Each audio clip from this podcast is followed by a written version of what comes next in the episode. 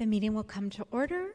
This is the November 2nd, 2022 Budget and Finance Committee meeting. I'm Supervisor Hillary Ronen, Chair of the committee. I'm joined by committee members uh, Supervisor Chan and will be joined shortly by Vice Chair Supervisor Ahsha Safai. Our clerk is Brent Jalipa, and I would like to thank Michael Baltazar at SFGov TV for broadcasting this meeting. Mr. Clerk, do you have any announcements? Thank you, Chair Ronen. Just a friendly reminder for those in attendance in the chamber uh, to please make sure to silence all cell phones and electronic devices. The Board of Supervisors and its committees are now convening hybrid meetings that allow in person attendance and public comment while still providing remote access and public comment via telephone. The Board recognizes that equitable public access is essential and will be taking public comment as follows. First, public comment will be taken on each item on the agenda. Those attending in person will be allowed to speak first, and then we will take those who are waiting on the telephone line. For those watching either channels 26, 28, 78, or 99 and sfgovtv.org, the public co- comment call in number is streaming across the screen. That number is 415 655 0001. Again, that's 415 655 0001. Then enter the meeting ID of 2497 408 9634, then pound, and then pound again. When connected, you will hear the meeting discussions, but you will be muted and in listening mode only. When your item of interest comes up and public comment is called, those joining us in person should line up to speak, and those on the telephone should dial star three to also be added to the speaker line. If you're on your telephone, please remember to turn down your TV and all listening devices you may be using. Each speaker will be allowed up to two minutes to speak unless otherwise stated. Alternatively, you may submit public comment in writing in either of the following ways. Email them to myself, the Budget and Finance Committee Clerk, at brent.jalipa at sfgov.org. If you submit public comment via email. It will be forwarded to the supervisors and also included as part of the official file. You may also send your written comments via U.S. Postal Service to our office in City Hall. That's 1 Dr. Carlton B. Goodlett Place, room 244, San Francisco, California, 94102. And finally, Madam Chair, uh, items acted upon today are expected to appear on the Board of Supervisors agenda of November 8th, unless otherwise stated. Thank you so much. And Mr. Clerk, I'm going to call a few items out of order in an effort to accommodate uh, Director Isen, who has an unmovable time constraint. So can you please call items seven and eight together? Uh, yes, Madam Chair. Items uh, number seven and eight are resolutions authorizing the following to execute an agreement with Intercare Holdings Insurance Services, Inc. for workers' compensation third party administrator services, each for a three year base term from November 1st, 2022 through October 31st, 2025, and two three year options to extend, with said options to be exercised by the departments without further approval of the Board of Supervisors. Item seven is the Department of Human Resources Agreement for an amount not to exceed approximately 29.3 million. Item three is uh, for the Municipal Transportation Agency agreement for an amount not to exceed approximately 33.7 million, and affirming the Planning Department's determination under the California Environment- Environmental Quality Act. Members of the public who are joining us remotely and wish to comment on these resolutions, please call the public comment number at 415-655-0001. Enter the meeting ID of 2497-408-9634, then press pound twice. Once connected, press star 3 to enter the speaker line. A system prompt will indicate that uh, you have raised your hand, and when the system indicates you have been unmuted, that is your signal to begin your comments. Madam Chair. Thank you. Good afternoon, Director Isen. Madam Chair, uh, members of the committee, uh, thank you very much for taking this item out of order. I did want to appear uh, in front of you today to make a few opening remarks, introduce you to our team. Um, shortly, you will be hearing from Julian Robinson. He is our um, incoming Workers' Compensation Director um, on the details of this contract, but I would like to just make a few brief statements and then we'll hear from Julian. Uh, this $29 million contract supports the city in providing critical workers' compensation administration services for our employees. Um, it's a mouthful, but it has to do with employees who are injured at work and um, file claims with the city, and the work that commences from that point, resulting in um, payments to injured workers until they can come back to work is the essential work of our workers' compensation division. Um, as you know, we are the second largest employer in San Francisco, uh, just behind UCSF. We are one of among the largest self-insured workers' compensation programs in California. So this is a big effort um, that resides within DHR.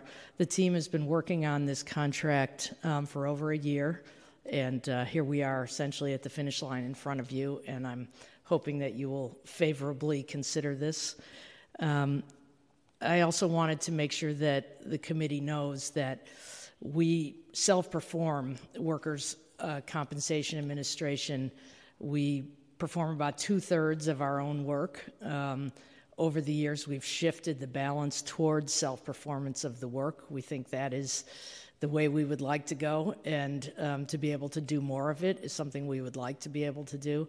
We also feel that over the years, as we've shifted more of the work towards self performance, the work of our third party administrator has become clearer and crisper and better, um, and the experience with the agent, with our departments, and with our employees who are filing claims has become better over time.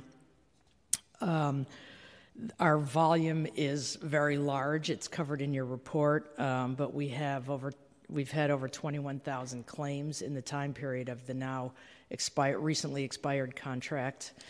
Um, and finally, the last thing I wanted to let you know is that our, um, our uh, director of workers' compensation, who's led us through a period of 10 years of tremendous change, is retiring at the end of this week. Peggy Sugarman, she's here. And, uh, but you're going to hear from her successor, uh, Julian Robinson, who um, has been our claims manager for a number of years and is now moving up to take the director's job. So uh, let's hear from Julian.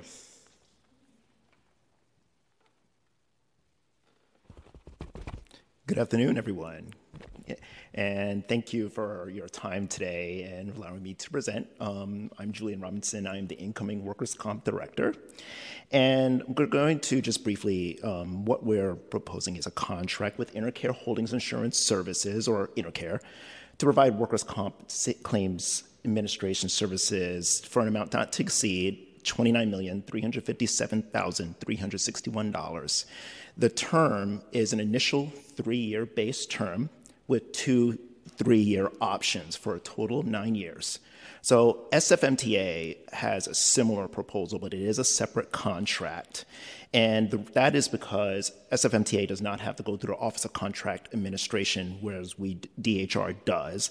And also, it provides SFMTA greater flexibility, provide you know workers' comp services specific to them. So the city is permissibly self-insured um, as by the state, and most, as Director Isen indicated, most city departments are handled by our self-administered program in the workers' comp division. Um, we do Intercare does support us as a third-party administrator for previously 35 different city departments, but over the last 10 years, it is now five city departments, and that is Public Works, Public Health, ourselves, DHR, the city attorney's office, and Sustainable Streets. And in May of 2022, um, the SFMTA and DHR um, jointly issued a request for proposal. Intercare scored the highest of three proposers. One did not meet minimum qualifications. Intercare scored the highest of the two.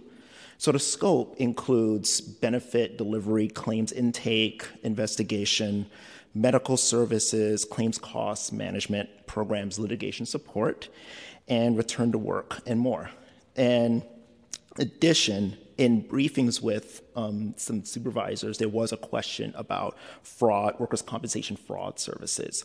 So included in our contract are is about $8 million in as needed services, which part of does include fraud, special investigative services to combat fraud adjusters do receive annual fraud training every year as required um, as part of their certification and and that helps determine identify and report as required by the california department of insurance so i'm happy to answer any questions that you may have and thank you for your time today Thank you so much. I'm going to turn it over to the budget and legislative analysts and then back to you all for to answer questions if that's okay. Sure.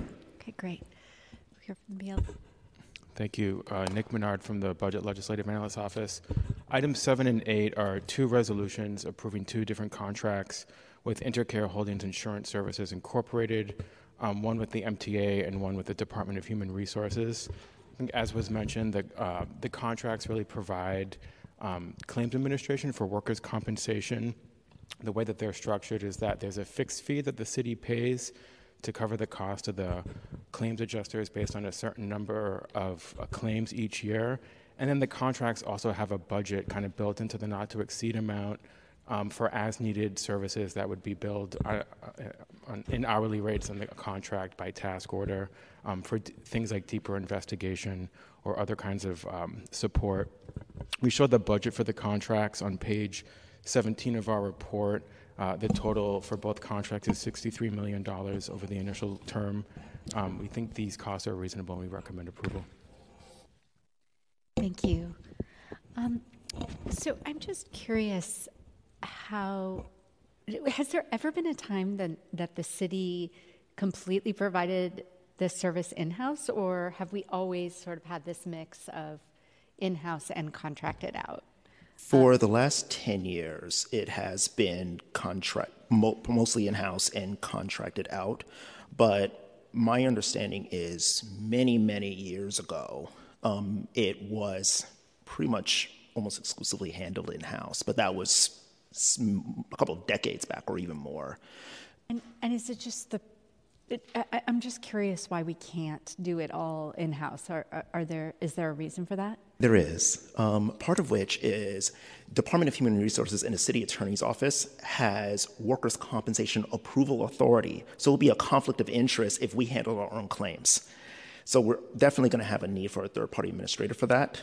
Additionally, there's um, in terms of staffing. So the, to bring all of what Intercare handles in-house is the equivalent of about 13 and a half FTEs.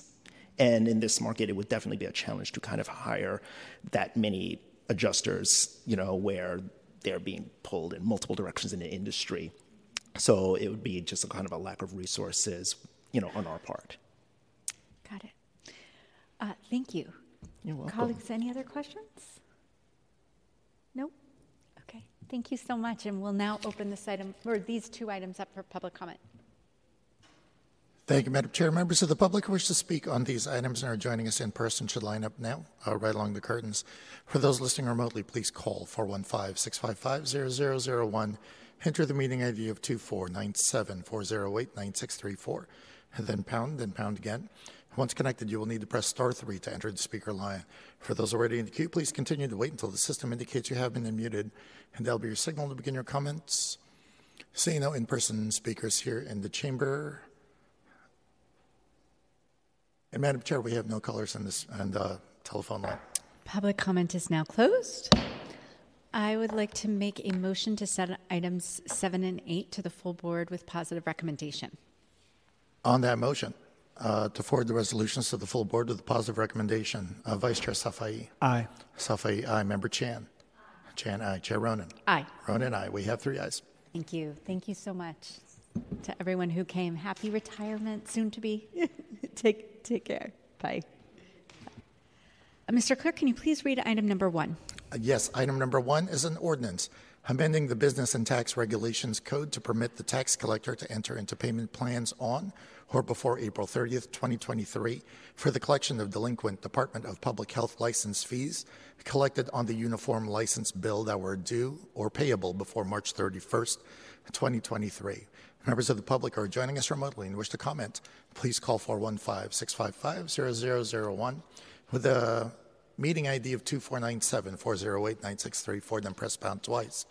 Once connected, press star 3 to enter the speaker line. A system prompt will indicate that you raised your hand, and when the system indicates you have been unmuted, that is your signal to begin your comments. Madam Chair. Thank you. And Amanda Freed, I believe, is here to introduce this item. Good afternoon, Chair Ronen, Supervisors. Amanda Freed from the Office of the Treasurer and Tax Collector. Uh, the ordinance today before you allows the tax collector to enter into payment plans with businesses who have delinquent license fees. And these are fees that we, the tax collector, collect on behalf of the Department of Public Health. There are approximately 1,065 businesses who we believe will be eligible for this, and they owe collectively $2.6 million to DPH for license fees and approximately 7 million in outstanding taxes to the city. Many of these are restaurants and other food service industry businesses who fell behind on their bills during COVID 19. And under current law, the tax collector cannot accept partial payments of these license fees. And if the license fees are not paid in full, the license actually expires. So, we believe that this legislation will provide businesses with much needed extra time and flexibility as they recover from the pandemic. And I want to thank my colleagues at DPH, particularly Patrick Fosdahl, who's here today, um, for bringing this idea forward and working with us to develop this program. Thank you. Thank you. Um, what a great idea. I'm surprised we haven't done this earlier, but COVID did give us some good ideas, which, yeah. which is wonderful. Uh, I, if you could add me as a co sponsor. Uh, we don't have a BLA report and no more questions, so I'll open this item up for public comment. Thank you. Thank you, Madam Chair. Members of the public who wish to speak on this item and are joining us in person should line up now. For those listening remotely, uh, please call 415 655 0001. Uh, enter the meeting ID of 2497 408 9634, then press pound twice. Press star 3 to enter the speaker line, and please continue to wait until the system indicates you have been unmuted and as your signal to begin your comments. Seeing no in person speakers here in the chamber. And Madam Chair, we have no callers on the line. Public comment is now closed. Supervisor Chan, you want to do the honors? Yes, I would like to uh, make the motion to move this with recommendation to the full board. On that motion by Member Chan to forward this ordinance to the full board with a positive recommendation, Vice Chair Safai. Safai, aye. Member Chan. Chan, aye. Chair Ronen. Aye. Ronen, aye. We have three ayes. Motion passes unanimously. And Mr. Clerk, uh, can you please add me as a co-sponsor to that item, please? Uh, noted, Mr. Vice Chair. Thank you. Thank you. Mr. Clerk, can you please read item number two?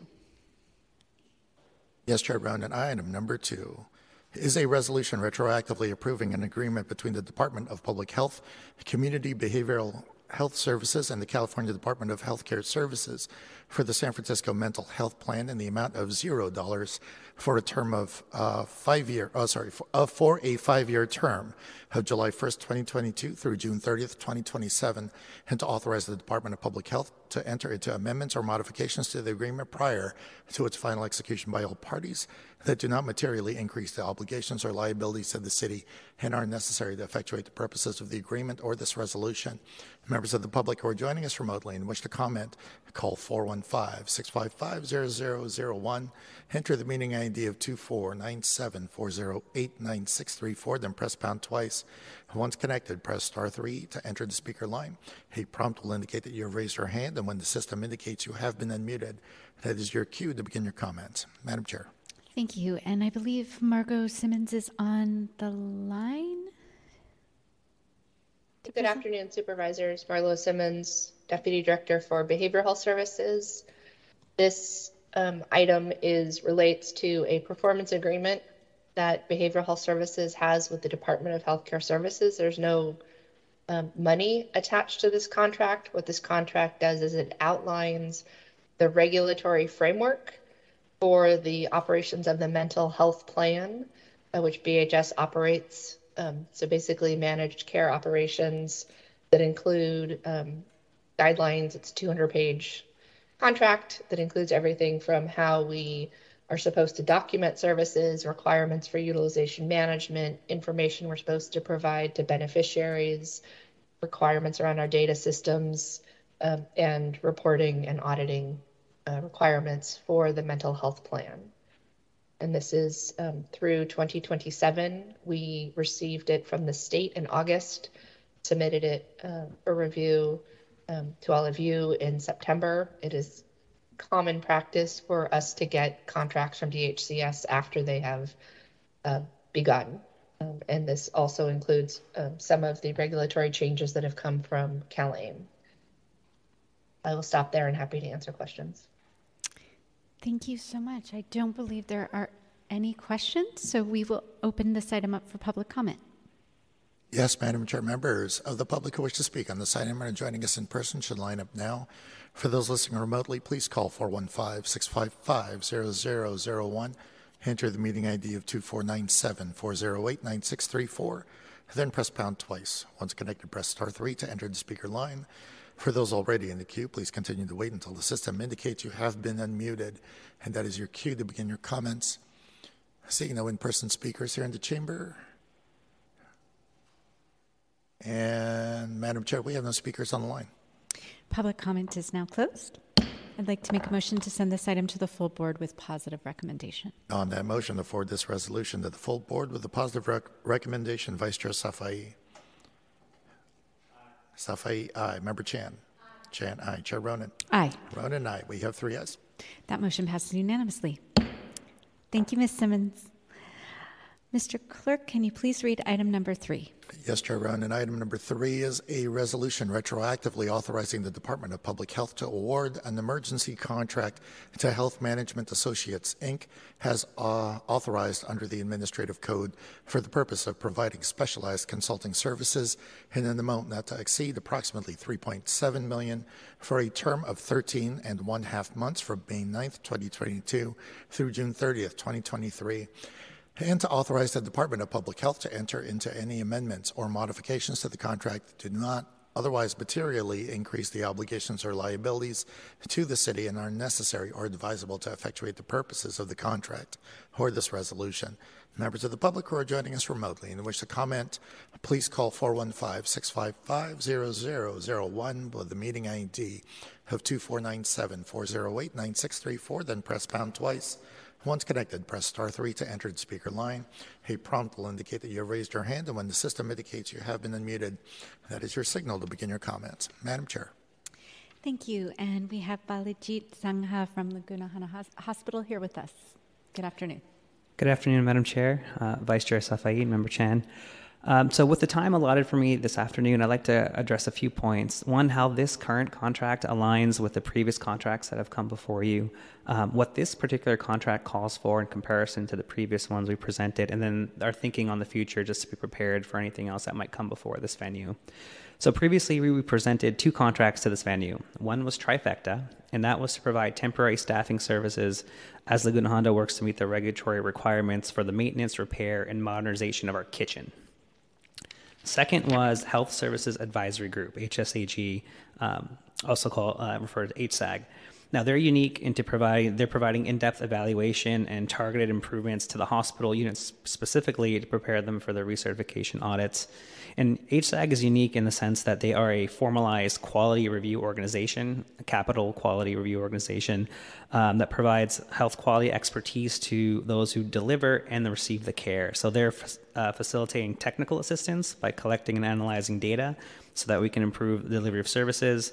Um, and their primary role at Laguna Honda is to participate in the Pertinent Quality Assurance and Performance Improvement Com- Committee, which is QAPI for short.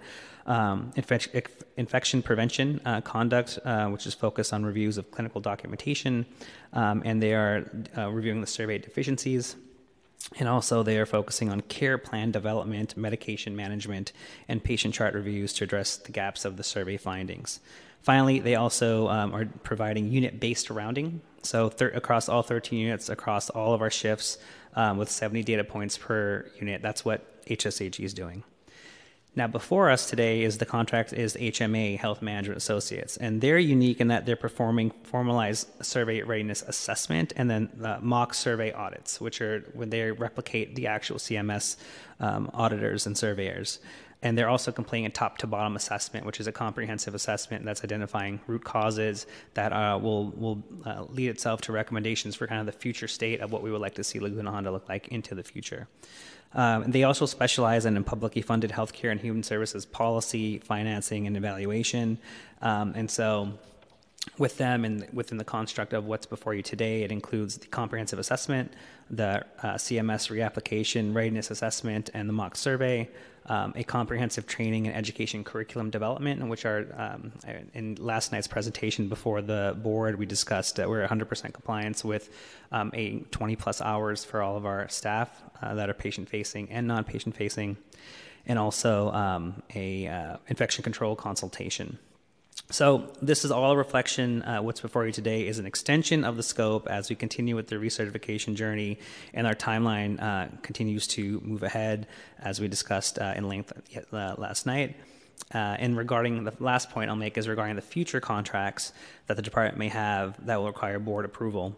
So, unlike the three I referenced, the department is striving to ensure there will not be retroactive and they will be within the city contracting guidelines now that we kind of have a little bit of runway ahead of us, knowing what we're facing. So, finally, uh, the DPH is in submitting. Uh, uh, also, I believe we'll hear a little bit more about it, but an amended resolution and contract to include, as Amendment 1, uh, an increase to the original agreement, and there, there will be a not to exceed amount there as well. Um, and uh, finally, the DPH does agree with the BLA's uh, recommendation as will be read. So I'll stop there and we'll be available for any questions. Okay, we'll, we'll first hear from the BLA and then go for questions.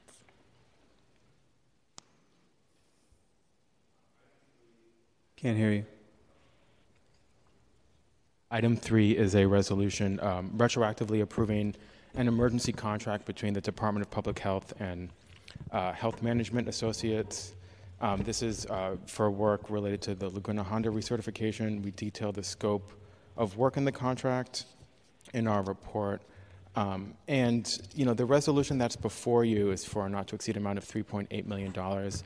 Um, the reason this requires board approval is because it was an emergency contract mm-hmm. that um, went through those procedures for procurement. Though we note in the report that the department did do a solicitation and uh, got multiple bids um, from different vendors for these services.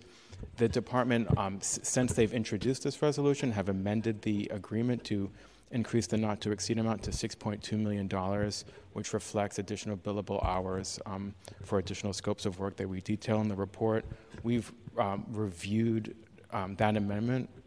We're recommending um, approval of that, of that increase, um, but it does require uh, uh, an amendment to the resolution to reflect the change in the not to exceed amount. Um, thank you. Thank you. Supervisor Chan? Thank you, Chair Ronen. Um, I think because um, the, the previous conversation that we have um, I, I, totally understand the trifecta um, for the staffing. That makes sense to me. I am a little bit confused about the previous contract, which was also uh, up to almost $7 million, um, the emergency contract as well for the Health Services Advisory Group. And I understand that, you know, they were the, they, they are the expertise, they have the expertise, they're the experts in helping um, institutes uh, that in need of recertification.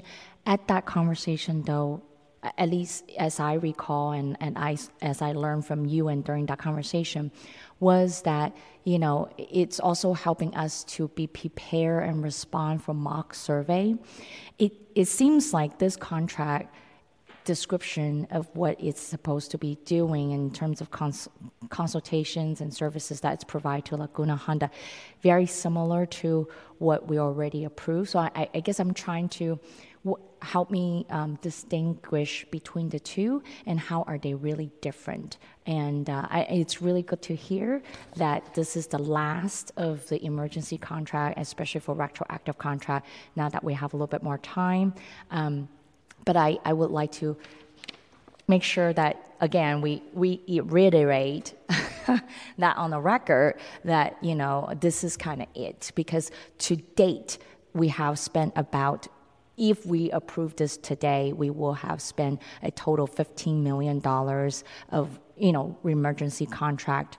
Of course i think it's a worthwhile cause but i think it's it will be really helpful for this body to understand what are the future months until November 13, 2023? Like, what, what are we anticipating if we were going to really anticipating any type of emergency contract? Thank you. Uh, uh, great questions. Thank you so much. I'll try to tackle it down, but feel free to let me know if, if I'm not hitting the mark. So with HMA, um, so when you think about a check and a balance, so HMA, um, as as I described, they are um, one of the components of their work is they are conducting the mock survey and mock survey. So they are acting as the surveyors. That said, then uh, now as we go kind of go through each comparison, HSAG, they are not acting as mock surveyors. They are um, functioning as a component and extension of coaching the staff to work through the survey. So, as survey deficiencies are identified in the mock survey, HSAG then partners with the staff, works through, and is preparing the staff and saying, okay, we are what's next? What was the deficiency? What's the root cause? What are we doing to implement the plans? And also participants in the same committees. So one is the surveyor and one is the, the individuals being surveyed. And so that's one component kind of in, if you think about the, the commonality of the, of the phrasing mock survey and how they overlap in both then, as we move forward, then HMA itself is specifically tasked in their scope of work to partner with Laguna Honda and the Department of Public Health to actually um, facilitate, develop, and uh, work on the CMS recertification application itself. So, this is a lengthy application, um, does over 50 to 60 pages to be submitted, and this entity has a specialization in working with uh, state agencies to then submit an application to successful submission and, and uh, approval. The other piece then is as part of um, uh, this, the, the additional hours are referenced by the BLA, is these are ex- the same scope we described, then now being extended beyond what we originally thought. When you pr- presented this agreement before, it was um, in the fall of, of 2022, which we are in now, but as we know, this journey will be continuing into 2023. Finally, uh, the idea of uh, the comprehensive education and, uh, and training and curriculum when we went through our initial survey of Mach 1 um, findings, there were a series and a plethora of, of, opportunities for us to educate the staff for additional hands on training. Um, and also, you know, to give you an example, um, I myself took the training, so you know what is the efficiency and efficacy of proper hand hygiene? So spraying the hands with bioluminescence uh, um, spray, walking through, making sure we're washing our hands, conducting proper hand hygiene, and then using a UV light to make sure that it actually is is is gone. And so when we went through our actual mock survey findings, we saw there are opportunities in a lot of areas, such as what I just described. That said, HMA, um, as part of their approach, said here are your findings, and here is a curriculum, and here a curriculum we can develop that will help uh, put Laguna Honda in a position to be successful. And that's what you see here as a comprehensive education and training curriculum approach. They've put together that approach, and then they deliver that same education um, within a short time frame to um, almost 1,500 staff, um, but a 1,200 front-facing, patient-facing staff. So that's really the encapsulation of what HMA does, and HSAG then is again, part of the team working and rounding as part of our own quality assurance team, doing multiple multiple observations across all shifts, 24/7, 365, to identify the various components of compliance. We're looking at about 70 observations per unit per round, um, which translates into, you know, almost about 50, uh, oh, sorry, five to 6,000 op- observation points per week that we're analyzing for compliance, which eventually was populating the graphs that you saw yesterday evening. So I'll stop there and happy to, to get more detailed or granular or however you see it. Um, so I, I think just for a layperson, try to understand and, and so what you're saying is for the Health Services Advisory Group is really a surveyor and going in and, and surveying as, as conducting the mock survey. H, sorry, uh, um, HMA is, is that, not, not HSAG.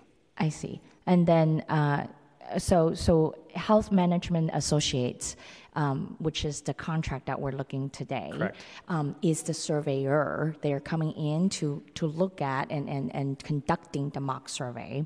But the health services advisory group is the one that is doing the coaching and training in response to and p- preparation for the mock survey and for recertification. Correct. Okay. Um, and then I guess then second part of my question is about you know just making sure that if we are actually ta- now that we have spent we're going to spend up, to 15 million dollars um, of the emergency contract what are we anticipating for the remaining of the time until November uh, 2023 so, uh, this is in regards to the future contracts we may see absolutely. So again, so the future con- so future contracts, we are evaluating continued opportunities as uh, in the areas of change management and care experience, which is the care experience is described as our resident experience and our uh, staff experience. At this juncture, we know that there's scopes of work that we need to evaluate. Um, the difference is that these three contracts before you were, when we were decertified in April, we immediately took um, took precautions and took uh, steps to immediately get resources in and get these experts boots on the ground. Now, with the benefit of experience and uh, the benefit moving forward, we do we anticipate there will be other contracts, but the difference would be that not to come to you and saying, "Hey, we started the work X months ago. We we kind of need you to just approve this." I think that. Um, that also uh, runs a little bit of contrary to, to the focus of this group, wanting to make sure that you have the ability to, to opine and comment on that. So it's very well aware, and our entire leadership team wants to make sure we can get that in front of you before services do commence. Thank you. Supervisor Safai. Thank you. So, what's the term of the contract? The term of this uh, for HSAG, uh, this contract is due to uh, end on December 31st, uh, 2022. Because one of the things it says, a proposed resolution said it would authorize you to extend this contract up to 10 years and have the amount go up to $10 million. Is that a typo in the BLA's report?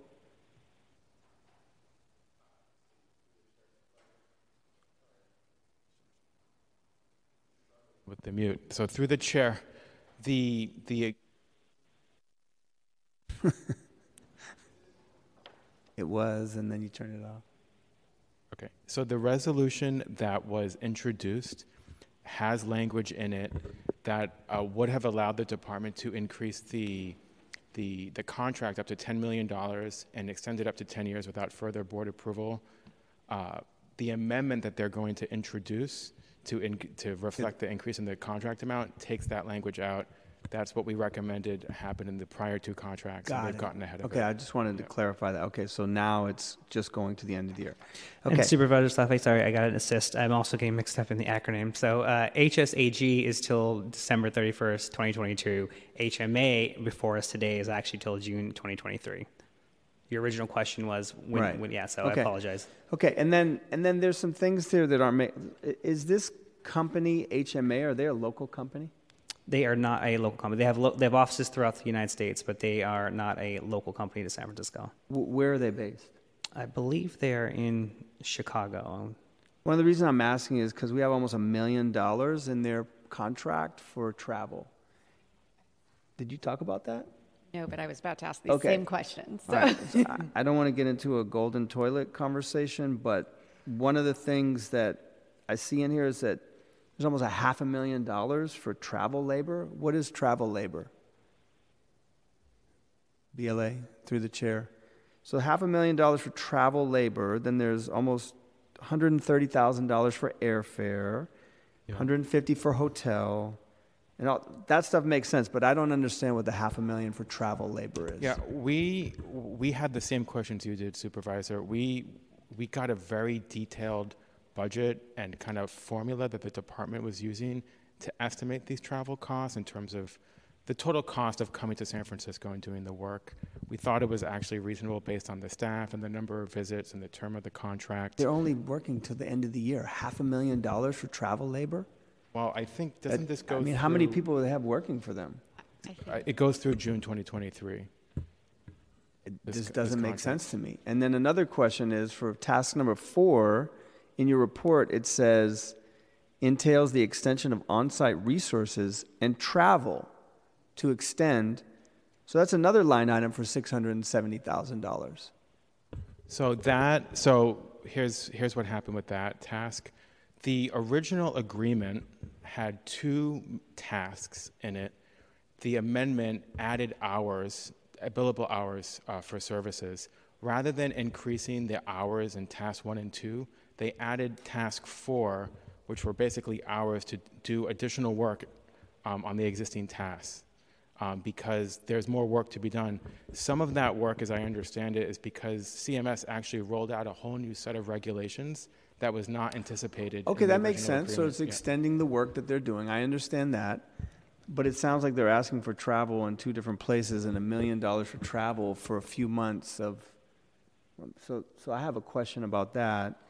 I understand the education component. I understand the urgency with which we need to move on this. I understand the way that folks need to be, I mean, I guess at this point, about understanding how to sanitize their hands and, and do other things in an appropriate manner to follow federal guidelines. But okay, I understand that. But some of these line items don't make sense to me. My question for the mayor's folks, budget office is It says in the report that these costs will be paid by the general fund and Laguna Honda's operating fund. Are we intending to use, well, tell me about where the money's coming from for this, because this is on an emergency basis. This is almost $7 million. We're, we're constantly giving a lot of money to this department. I just, and I understand why we're doing this, but I, I'd like to know where this is coming from specifically. Sure. So, my understanding is that the Department of Public Health is very closely managing its existing operating budget for Laguna Honda Hospital and shifting things around, making things work, doing staff analyses to cover these costs this year. So they have it in their operating, but they have a, they have a six plus million dollar cushion already in their budget. I mean, their operating budget, I I need to look, but it, it's it's a huge budget. So Yes, um, we are aware of that. seven million dollars, making room for that may not be. Okay, that's good to know difficult. because when we have further questions in the future about funds, we know that, okay. Uh, so we're not having to dip into any, they're not asking for any supplementals, they have existing. I just, I- I, I just have to say before I hand it over to Chair Ronen, I, listen, I understand the, the urgency, I understand the need for this. Some of the costs that are so, that are proposed here, I, I, I question the, if they're not a local, great, that's fine, we want to be as competitive as possible. But if they're adding an additional million dollars in for travel, was were any of the bidders that were proposed were they on the list that were more local and would their cost been different if we didn't have to factor in this extensive amount of cost for travel? If this were spread out over a five year period i would say okay that, that makes more sense. They're going to send a lot of staff. They're going to be coming here frequently in and out of town. But a million dollars for a few months of travel seems, unless they're bringing 100 people into town consistently, that does not make sense to me. Chair? I, I, I had the exact same set of questions, and I don't feel like the answers have actually answered the question. I don't know what travel labor is. I've learned a new f- word today travel labor. So is That's that, not on you guys. that's on. that's on. That's on DPH. I- Could someone explain? Is this an industry standard that when you contract with an out of uh, state contractor, that you not only pay for their airfare and their hotel and a per diem and ground transportation, but on top of that, you pay this major amount for travel labor? Is that like a Bonus. yeah? What is it? Great questions. Uh, unfortunately, this is an industry standard within the space of what we're with the scope of service, which is as their their travel time as they're traveling to San Francisco, that this is the, their their time spent. So it's not a it's not a straight hourly rate, um, but it is a calculation that the BLA referenced, which is um, based on uh, the rates of the individuals that are coming in um, at a prorated uh, at a prorated amount. And so this combined with the fact that one thing I will articulate is the different tasks and the scopes of service. A lot of them were front heavy in terms of being boots on the ground, mock survey, training curriculum. What we are How many employees are we talking? I mean, how many people are actually traveling from Chicago to San Francisco to do this work? So it, ha- it has. So they're traveling from different parts of the country, from New York, from Chicago, from the Southwest, from Southern California, and so that within the context of then coming into San Francisco with the hotels rates, which that's not up for. Um, that's not up at the point in the center of the conversation, but in San Francisco, as we continue to become a destination spot, there's competition for hotels. It has fluctuated. So when it comes to the training curriculum with our uh, 1,200 staff that are front facing, as we were running classes around the clock, different shifts, and with you know up to 30 to 60 individuals per class, we were seeing about 20 individuals coming in and teaching these courses, flying in, teaching these courses to get our staff up uh, up and prepared.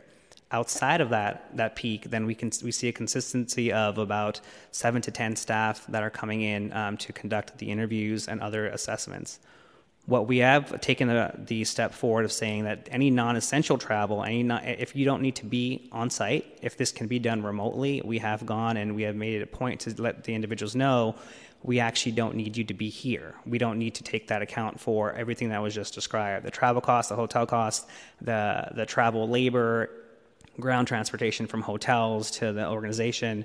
That we realize that that amount also has given us significant pause for uh, concern But and the way to mitigate that is just managing it very carefully, as was described, uh, which is pretty much unless you have to be in front of someone to do something that specifically requires us to be in front of a person, leveraging the technology to be able to do it remotely. So that is, um, I think, part of what you're describing is also part of a concern of ours. How do we? This is a not to exceed. It's not that hey, here's here's funding that you can totally utilize. We'd like to come in certainly under budget, particularly with these line items. Okay. Yeah, I I'm disturbed by this amount, but I don't I'm not sure. So has this has this work, excuse, Madam Chair? through- Yeah, go- Has go this ahead. work already begun? Is are they already doing the work? Correct. So, okay. could we could we shave down the travel the travel budget? Deputy City Attorney Ann Pearson, the board or the committee doesn't have the authority to change the terms of the contract. You could choose to not approve it until it's brought back with different terms, but you cannot line item.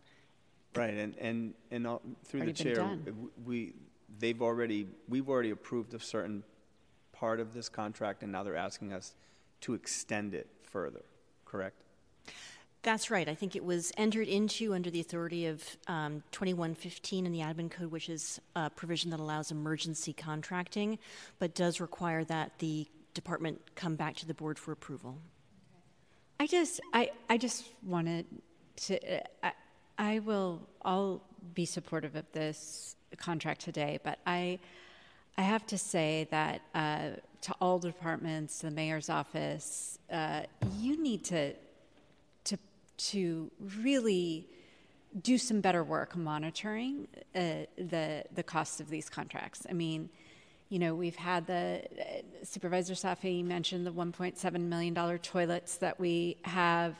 Um, I, I think this this travel budget is absolutely excessive and unnecessary. I, I, don't. I still fully don't fully understand what travel labor is. I, I am having a hard time understanding what that. If you're getting your hourly wage, uh, you're getting your per diem, you're getting your hotel room, you're getting your flight, um, and then um, you know uh, uh, Supervisor Safai's other point of DPH magically finding seven million dollars in their budget. All of this does not lend towards like a lot of confidence and credibility in how we are managing taxpayer funds. So I, I just I want tighter control on all of, on all of these issues.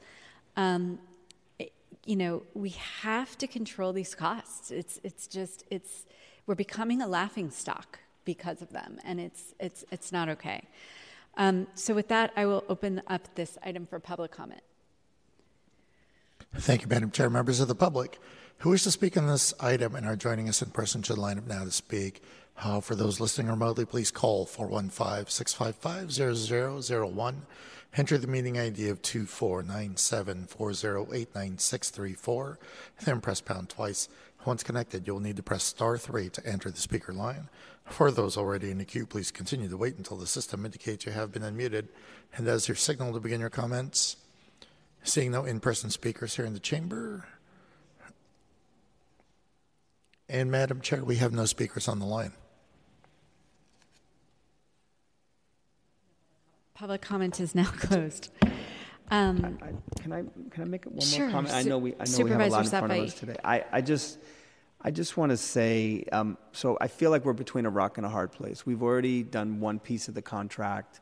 This was put out. I was I'm happy to know that this was put out under code 21.15 and it was competitive and even though it was emergency you got multiple bids and you chose who you thought was the highest bid score i don't know if the bid score included proximity to the emergency or not which could have probably saved the taxpayers cost but i feel like we don't have any leverage in this negotiation i feel like you've brought us something that we don't have the ability to do other than reject and what would happen if we rejected this today how would you approach the conversation with HMA? I mean, they're under contract until when? June 2023. Already, not with this resolution. What we've already approved, the, the three plus million. What what is it that what amount of work are they contracted on, regardless of the action we take today? Until the end of the year, 2022. And so, and in response to your question of how would we approach the conversation with them, it would be going back and and reinforcing the points we've already made, which echo the points that you've made, which is that you know, and I I would agree with your characterization in where we are in terms of the emergency, what we're asked to do, what we need to make sure we can do, and maintain our fiduciary responsibility to the taxpayers and say that, well, how are we spending these dollars? How are they going to the right thing? And how is this investment in Laguna Honda going to pay off? So it wouldn't be a net new start conversation. It would be a conversation that comes back and says, these are items that we have significant concerns with, as we have as we have voiced before. Non-essential travel, non-essential um, transportation, all that, th- those are opportunities and areas that we can reduce. And we have had these conversations. Again, the not to exceed is the not to exceed amount in an abundance of caution to make sure we can plan for it. But I think that would be, that would be where we would land with this in terms of letting them know that we continue to make sure that the end result and the ROI we're looking for is a successful recertification within the constructs of our fiduciary responsibility to identify opportunities to reduce the cost on the contract. So they're doing the work until the end of the year. Do you think there's any risk that if they, if you said we're we're rejecting this, we're, the the board rejected this, we now have to renegotiate? Do you think they would sit with you, or do you think that they would? There say, would be significant. There would be a risk because one of the, of the, components I described, particularly the comprehensive assessment, mm. uh, those are items that are that work was initiated and has been initiated, but that will carry over to 2023. That is the work with all stakeholders and uh, that are the stakeholders and key constituents of Laguna Honda, not just employees of Laguna Honda. This is talking about. Um, uh, uh, CPOs, other organizations, advocacy organizations. So this is a lot of work that will carry over into 2023. So that would be a risk that this top to bottom assessment that we are looking for and very eager to receive around f- the future state of Laguna Honda, that would be uh, placed in question. What if we were to, um, through the chair to the city attorney, what if we were to postpone the decision on this for two weeks and allow DPH to go back and have further conversation? Could we do that? Deputy City Attorney Ann Pearson, you can certainly continue the item for, for a week or two, but I would defer to the department on what the impact would be on the access to services. Um, the answer remains the same that if for us not to receive the uh, the endorsement of the uh, amendment and to the into 2023 with the work that we were describing, it would put us in a risk of not being able to receive the deliverables that we have described, which are critical to the future state planning. Um, it builds on the work that was described um, before you all, both in as and also in fact some of the work that's being done around uh, our focus on November 2023. So there would be a risk, um, but again, at the um, the conversations that would occur would be conversations that we would look to uh, revisit based on all the points that are raised today. Yeah, I just I have a hard time supporting this today, uh, given the circumstances. I think this proposal is more one in the sense that it's one-sided negotiation. I think they understand the city was in crisis and they put forward a proposal. Um, it seems that there's multiple places that they're asking for travel and travel labor and additional costs. So I don't want to belabor the point, but I don't feel comfortable uh, supporting this today personally. But I, I, I will defer the will of the board. Supervisor Chan. Thank you, Chair Ronen. I I understand. I share the concerns. Um, I I do also because of um, the presentation yesterday um, with Mr. Pickens, you know, before the board and the conversation that we had yesterday. I I think the fact that they we've been meeting the goals exceeding over ninety percent. That means that we're delivering the results that we needed and um, correct me if I'm wrong, but I think this has also come at the heel of when we actually reached the settlement with CMS um, that allow us to have the deadline extended all the way to November 2023 it is unfortunate. I think that's kind of why that I did ask how many more of these emergency contracts do you anticipate because that is problematic. If we're seeing more of this, I think it's very challenging. I, I think for the first two that we saw, that we were fine with because we thought it's what we needed to get to the settlement, but to actually have these come anymore after the settlement, it's going to be very difficult for this body to approve. I want to actually have a, I do actually have a question because I think that um, the question around funding source is legitimate, especially as we're heading to a conversation with the upcoming budget. Is does this money actually comes from? We actually, I believe, we have a public health reserve. So is this money actually coming from that 100 million dollars of public health reserve? No, no. She said it's coming from their existing budget. Right. N- no, that reserve is not appropriated right now, so um, the department would need to come before this body to get approval to use that reserve. Okay. Um, so I just want to clarify that. I, I, here's my suggestion. I think to send a message to Department of Public Health that we will no longer ex- accept emergency contract on this matter uh, on, on in this manner is that like I perhaps we voted out without recommendation and perhaps Supervisor Safai through the chair that, that you could justify and, and really have that discussion at full board and uh, remind our colleagues that you know we are sort of you know between rock and a hard place, and that both for the Department of Public Health and, and us, that if this were to come again, we, we will no longer be accepting any emergency contracts retroactively.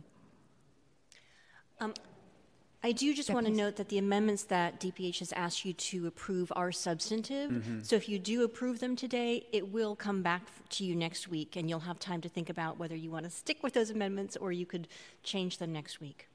Thank you. I, I, I thought that was the case as well, but I, I, I I- I'll just I'll just uh, echo Supervisor Chan. Um, we need to get this right, and so I, I, I am I am inclined to support this, um, but I, I again, you know, it's a good good thing about having a consistent budget and finance uh, committee that sees these contracts in the middle of the year when we do the budget. Because next year, or this coming year, when we do the budget, and DPH tells me there's nowhere that they can shave in their budget, and yet I'll tell them that, uh, you know, on a on a dime, they found seven million dollars in their existing budget.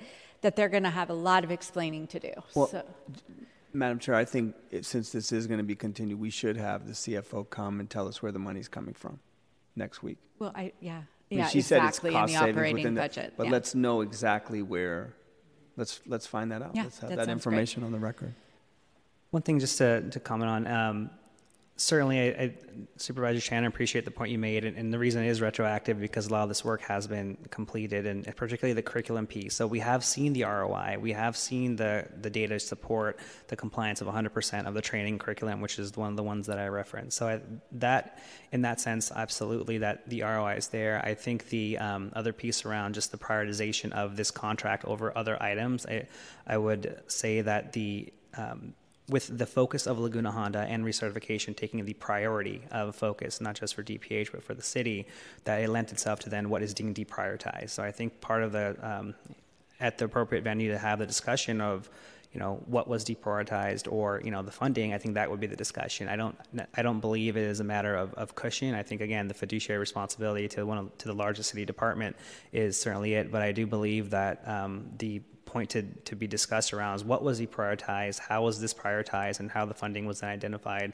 Um, I appreciate the, the query and the response, and I think that we welcome that opportunity to have that conversation. Yes, but I would just respond that um, if something can be, you know, deprioritized Yeah. now, it could have been deprioritized when we asked them to look at anywhere in their budget that wasn't essential, and they told us, you know, every dime was essential, right? And so, um, although DPH did did did cut their budget more than anyone else, I will say last year. But having said that, I, I, think that's a good idea if we could have um, the uh, CFO come to committee next week uh, to respond to these questions and, and go over um, the budget uh, in detail, what was deprioritized or defunded in order to cover this. I think there's a few items on the agenda next week that he's going to be here for anyway. So, yeah, they're going to, DPH is going to be in the house next week. Okay, so that's Madam good. Chair. But anyway, thank you, thank you for so directly and thoroughly answering the questions. Really I appreciate the that. opportunity, and thank you for the questions. Thank you. So I will make a motion to amend the item uh, as laid out uh, by Mr. Sangha, and and then to continue the item to the November 9th Budget and Finance Committee meeting. On that motion, uh, to accept the amendments to increase the NTE amount and receive the proposed amendment number one for approval as offered by DPH, uh, and to continue this uh, resolution to the 11-9 meeting of this committee as amended. Uh, Vice Chair Safai. Aye. Safai, aye. Member Chan. Chan, aye. Chair Ronen. Aye. Ronen, aye. We have three ayes. That motion passes unanimously. Thank you. Mr. Clerk, can you please call items four and five together? Yes, Chair Ronen. Items number four and five are uh, is legislation regarding the issuance of one or more series of special tax bonds for the city and county's community facilities district. Number 2014-1 for the Transbay Transit Center. Item 4 is a resolution authorizing the issuance and sale of the special tax bonds in the aggregate principal amount not to exceed 90 million, approving related documents including an official statement before the supplement to fiscal agent agreement, bond purchase agreement, and continuing disclosure undertaking, and determining other matters in connection therewith as defined. Item 5 is an ordinance appropriating the 90 million from the issuance of bonds and placing these on controller's reserve in fiscal year 2022 to 2023. Members of the public who are joining us remotely and wish to comment, please call 415 655 0001. Enter the meeting ID of 2497 408 9634. Then press pound and pound again. Once connected, press star 3 to enter the speaker line. A system prompt will indicate that you've raised your hand, and when the system indicates you have been unmuted, that is your cue to begin your comment. Madam Chair. Thank you. Um, and are you Mr. Rodriguez? I am. Thank you. Uh, good afternoon, uh, Madam Chair, members of the committee. My name is Alfonso Rodriguez. I'm the DTX Project Director uh, with the Transbay Joint Powers Authority. Anna Van Degna from the Controller's Office, and I will present this item. So, next slide. Do we have a slide deck up? I don't see it. There we go. How about the next slide, please? Thank you. So, um, in this presentation, we both will provide a deep, uh, brief description of the Transbay program, illustrate Transbay Joint Powers Authority, uh, or TJPA's coordination with the Federal Transit Administration in the capital investment grants process for project funding. Anna will then describe the plan for the proposed bonds, specifically how the proceeds will be used, and the terms for financing, and then finally the financing schedule. Next slide, please. Great. So, TJPA is charged with managing and delivering the Transbay program, which included replacing the former Transbay terminal with the multi- multimodal Salesforce Transit Center, serving as a hub for Bay Area transit, along with a beautiful public five acre rooftop park and retail services. The program was completed, the program also completed a two story train box located below the entire four block long Salesforce Transit Center. The program created a transit oriented neighborhood um, and once the additional sites are completed, it will uh, provide nearly 4,000 housing units with 35% affordable. Phase two of the program will extend Caltrain and California High Speed Rail underground from Caltrain's current terminus at 4th and King Street into the multimodal Salesforce Transit Center. In 2019, the downtown rail extension received a Federal Transit Administration record of decision for its final environmental impact study, and engineering work has since been underway. The project achieved another milestone in December 2021 when it was accepted in the Federal Transit Administration's Capital Investment Grants New Starts pipeline. And in February next year, we will request entry into the next phase of this grant, where the project will be evaluated for federal funding uh, eligibility. So, next slide, please. So, the DTX project will extend um, Caltrain service into downtown San Francisco, connecting it into the Salesforce Transit Center, offering easy transfers to multiple transit service providers, connecting housing with employment, education, and healthcare throughout the city, the entire Bay Area, and beyond. When California High Speed Rail is completed to the transit center, it will extend this reach to, with a one seat ride opportunity from downtown San Francisco to downtown Los Angeles. The project will significantly reduce greenhouse gas emissions, taking vehicles off the road with an estimated 90,000 riders, on this segment alone once both operators provide service. Next slide, please. Now, DTX is presently in the project development phase of the capital investment grant process. With approval of last year's CFD bond issuance, we were able to demonstrate to the FTA sufficient committed funding to conduct engineering and project development required in that phase of the grant. Likewise, in February next year, we will again need to demonstrate a funding commitment, this time 30% of our non uh, FTA grant amount, in order to be able to request entry to the next phase, known as the engineering phase of the grant. The proposed bond issuance will comprise a necessary portion of that commitment. Subject to, bond, uh, subject to funding availability, ability, excuse me, we will submit our request in August next year for consideration in FTA's annual funding grant cycle. And at that time, we'll need to demonstrate commitments of 50% of our local share. Our schedule calls for demonstrating our full funding share in the spring of 2025 in order to obtain our full funding grant agreement. I should point out on this slide that the period between February and August next year is known as the pre engineering phase. And that's where this project will be evaluated by FTA to be permitted to advance in the grant process. So I'll turn the next slide over to Anna. Thank you. Good afternoon, supervisors. Uh, Anna Van Degna, Public Finance Director. Um, so, based on market conditions as of uh, September of this year, we were estimating about $72 million of uh, proceeds, project fund proceeds from this bond issuance. Um, this would be about 44 million for TJPA for the, the project that was just described. Uh, the remaining 28 million um, would be for street improvements in the area, acquisition of transit vehicles, and uh, modernization at the Embarcadero uh, BART station. Um, Again, based on September market conditions, we estimated an interest rate of 5.67% for 30 year financing. This also assumes a double A plus rating and a mix of, of taxable and tax exempt bonds. Um, assuming uh, we move forward with an $80 million financing, we estimate uh, the total debt service over the life of the loan to be approximately, approximately 170 million. Uh, the proposed not to exceed bond amount allows for fluctuations um, in market conditions. I will note that um, since uh, this analysis was put together, rates have increased a little bit, so we might see a slight reduction in the um, project fund proceeds at the time of the sale. Um, in terms of our schedule, if the legislation passes in November, we would expect to sell the bonds in late December or early January and, and close the issue at that time as well.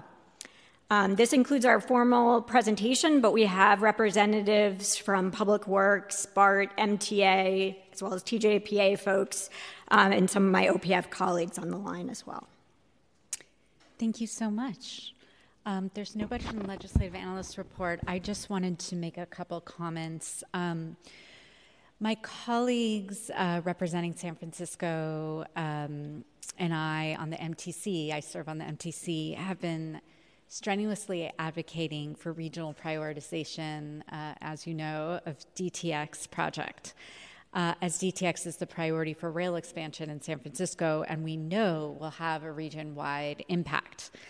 I understand that this request for local CFD funds for the project is being sought by TJPA to continue to design and develop the DTX project in the absence of other currently available regional, state, and federal funds.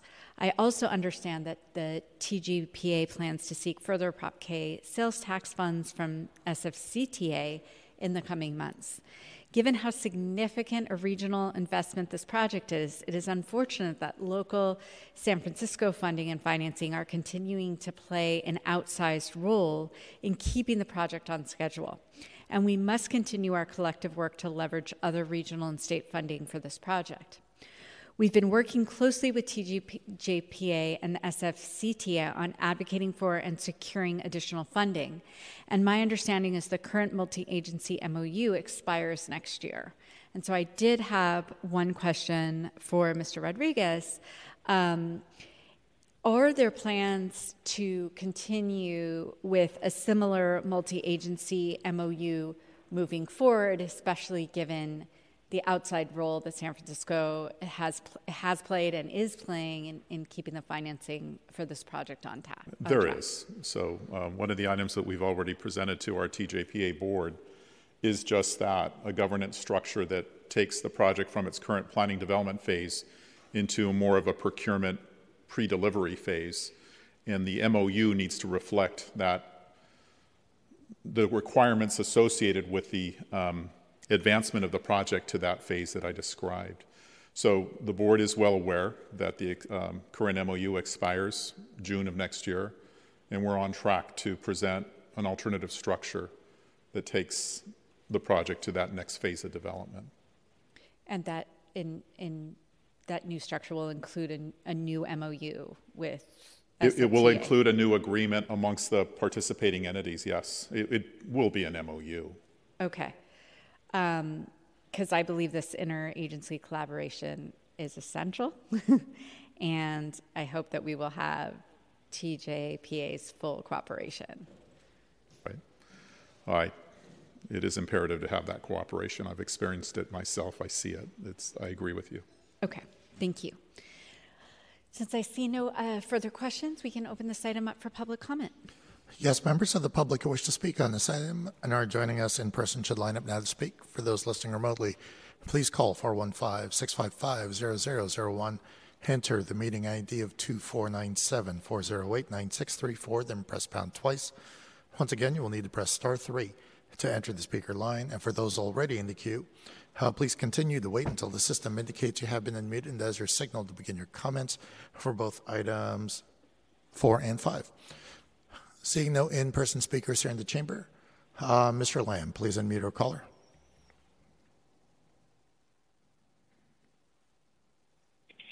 Hi, I'm Charlie Lavery uh, with the Operating Engineers Union, Local 3, and I'm here to uh, thank you for your civic service, supervisors, and your diligence on these matters, and urge the committee to support the CFD bond funding and send it to the full board with a positive recommendation. The DTX is a transformational infrastructure project with huge equity value. It will deliver on decades long promises to bring communities closer and provide Bay Area residents with better access to jobs and economic opportunities. It'll also mitigate climate change by reducing greenhouse gas emissions from cars and planes.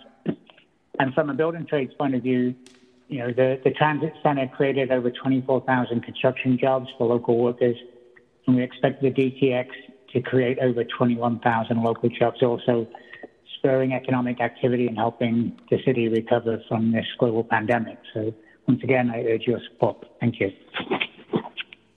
Thanks so much, Charlie Lavery, for your comments. Uh, Mr. Lamb, do you have any other speakers in the queue?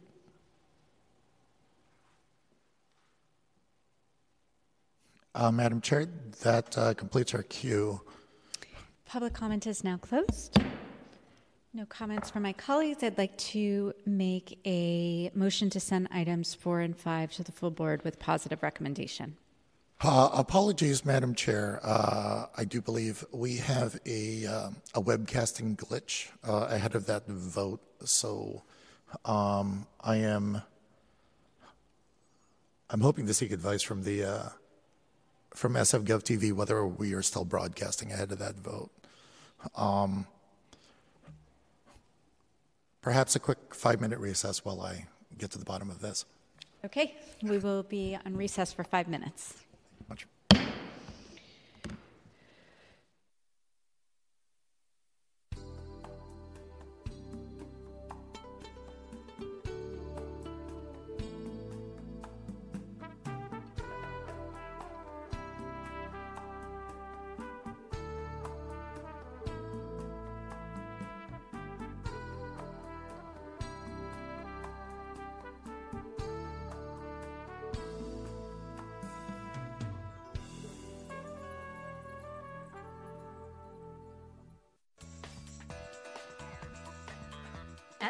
SF Gov TV, San Francisco Government Television.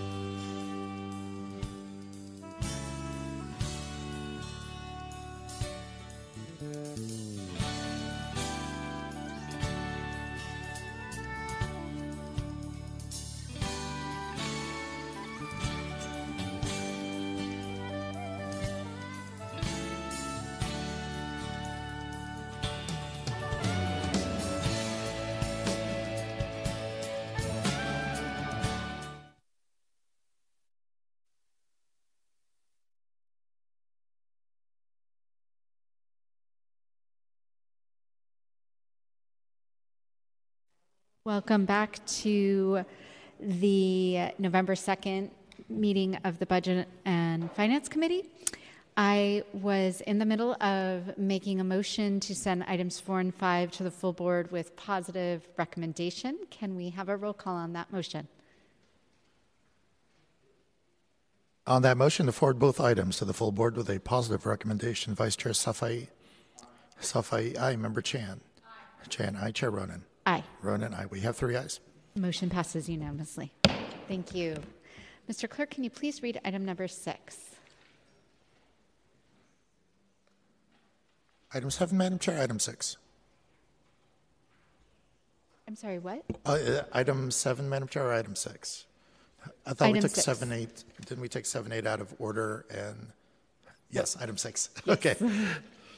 Item six is a resolution approving amendment number one to a grant agreement between the Office of Economic and Workforce Development and Mid-Market Foundation for management of the Mid-Market Tenderloin Community-Based Safety Program to increase the grant amount by approximately 11.5 million for a total not to exceed amount of approximately 20.5 million and to extend the term for three months for the total period of July 1st, 2022 through June 30th, 2023 with a one-year option to extend the grant to June 30th, 2024, uh, at an increased grant amount of 12.4 million for a not to exceed amount of approximately 32.9 million, effective upon approval of this resolution, and to authorize the director to enter into amendments or modifications to the contract prior to its final execution by all parties that do not materially increase the obligations or liabilities to the city and are necessary to effectuate the purposes of the contract. Members of the public who are joining us remotely and wish to comment, please call 415-655-0001. Enter the meeting ID of 2497-408-9634, then press pound twice. Once connected, press star 3 to enter the speaker line. A system prompt will indicate that you've raised your hand, and when the system indicates you have been unmuted as your cue to begin your comments. Madam Chair. Thank you so much. And we have Chrissy Atano here from Office of Economic and Workforce Development. Clerk, we have a presentation that we wanted to queue up. And my colleague is joining in Teams and is in the chamber. Thank you so much. Good afternoon, Chair Ronen, Supervisor Chan, and Vice Chair Safai. Krizia Tano, Chief Operating Officer for OEWD. I am joined here today by Amy Cohen, our Director of Public Space Regeneration, who oversees the Mid Market Foundation grant agreement before you today. Steve Gibson of the Mid Market Foundation and Lena Miller and Louis Hammonds of Ur- Urban Alchemy are also here with us. The proposed resolution would approve amendment number one to a grant agreement between OEWD and the Mid Market Foundation for management of the Mid Market Tenderloin Community Based Safety Program. My apologies, next slide. This grant funds the ongoing deployment of safety ambassadors in the mid market Tenderloin community that many of us see on our daily commutes into City Hall. Next slide.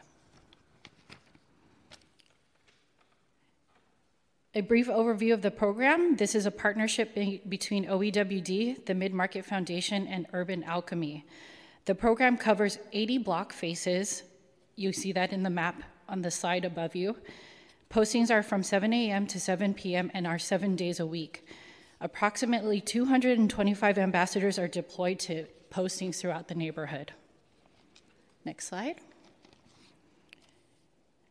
The Mid Market Foundation proactively addresses mid market's evolving needs through comprehensive support for local business owners.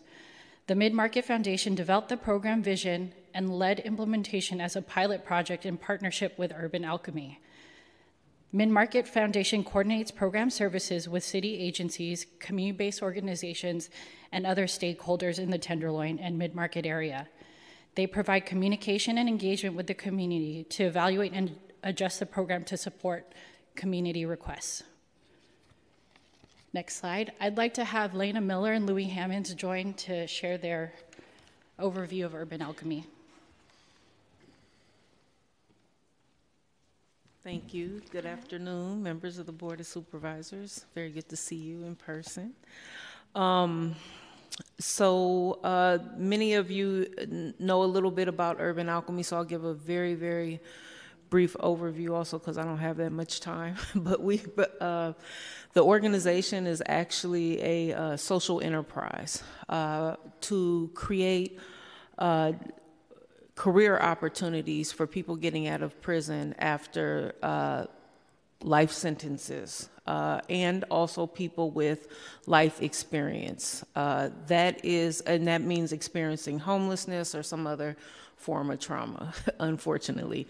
The reason for that is um, that if you are able uh, to be resilient enough to overcome some kind of trauma, uh, what that builds is an extraordinary, uh, extraordinary sense of emotional intelligence to really be able to read a person, to be able to talk to a person, to be able to connect to a person on another on another, another level that a lot of people probably aren't used to communicating with people on on an everyday basis. It kind of takes having to go all the way there, all the way to the hopelessness, and to find hope or light in some kind of way to build that emotional intelligence. And that's really the secret sauce of the urban alchemy practitioners.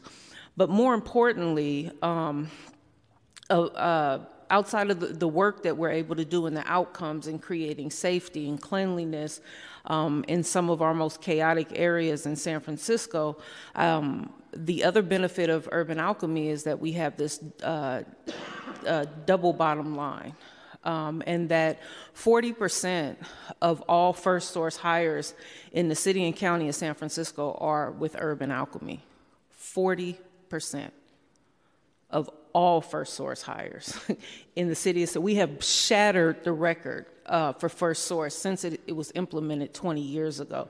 So we're really hiring people and retraining them for careers um, who have been traditionally completely left out of the job market in San Francisco, and now creating. Um, job opportunities, but really uh, people who are seeking out people who are coming home um, after decades in prison and, and, and, and really valuing people's life experience and really changing the paradigm around that. Um, and so, um, so our approach is uh, engagement and to promote pro-social behavior. So just to talk to people about what's going on and not to be afraid of people and to have those conversations, right? And and, and to be okay with offering help when you see somebody who's having a psychotic break or just having a really bad day and not able to to control or contain their emotions, or people who are just completely isolated, to develop those relationships over and over and over, and people just going to work every day.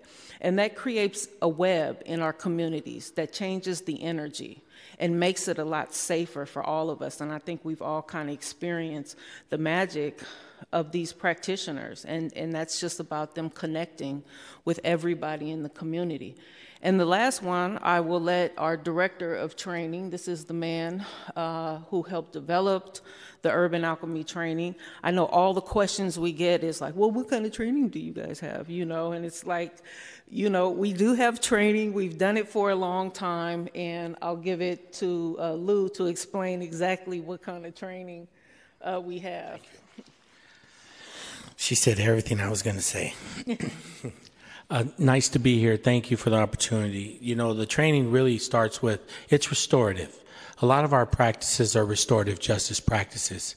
And what we had with the opportunity with Dr. Miller, I am a former LTO, long term offender. I was released in 2017. And, you know, just speaking in the I perspective, I'll only speak about myself, but a lot of who works for us is in similar circumstances myself. I was looking for an opportunity to give back to my community. I know that I had hurt a lot of people. I had obligations that I needed to amend, and I didn't know how I was going to do it. Urban Alchemy and the model really gave me an opportunity to say, this is how you can live your amends. This is what you can do. And we believe that th- it starts with the trauma informed lens. That's really what a lot of our tr- training is about, is understanding trauma, understanding the trauma informed lens, understanding that people are coping in unhealthy ways out there. Sometimes they're, you know, we don't even start off with anything other than get well. Sometimes that's what you're seeing is people that are getting well out there on the streets. And we say, let's let's be in relationship.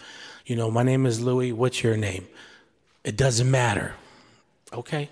Well, here's a cup of coffee and I'll be here tomorrow.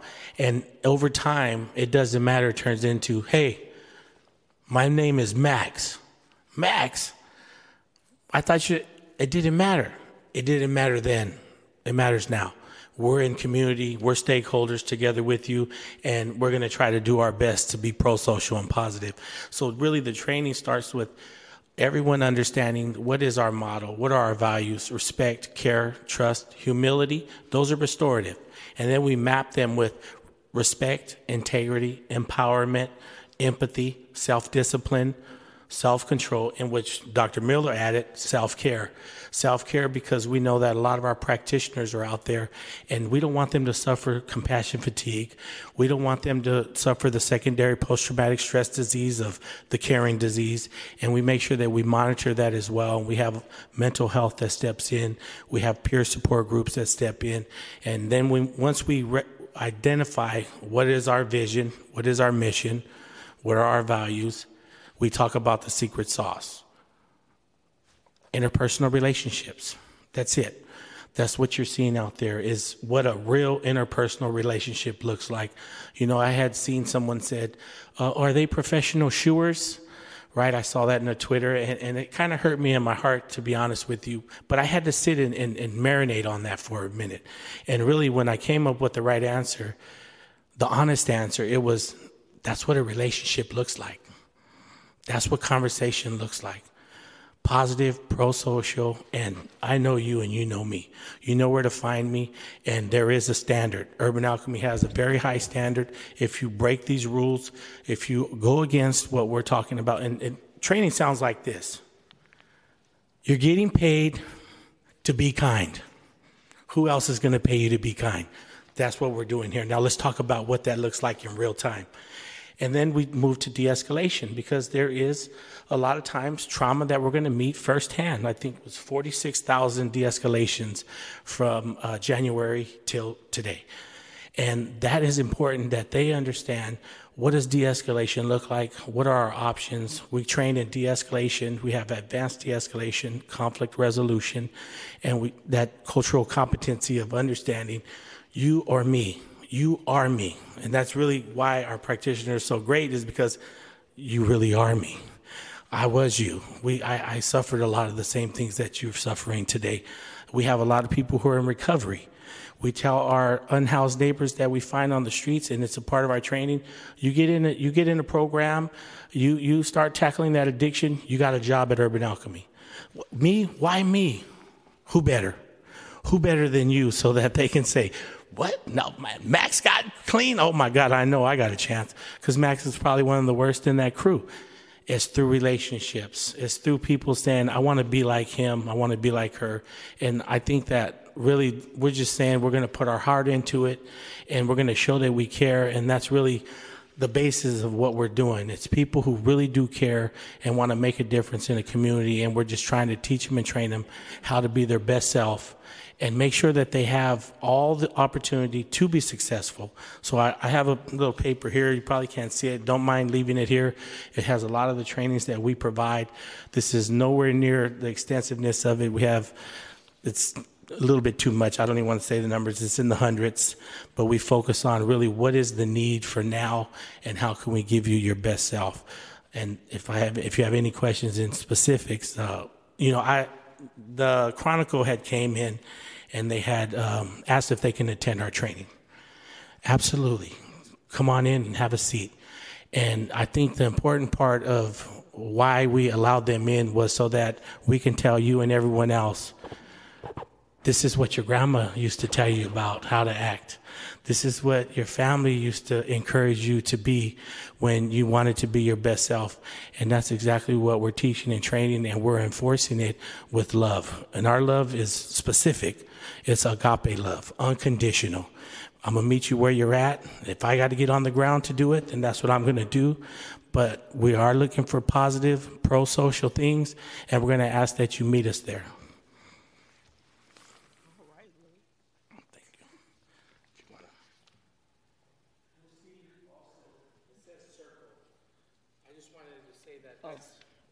team in, in, in, Los Angeles. They're the Circle team.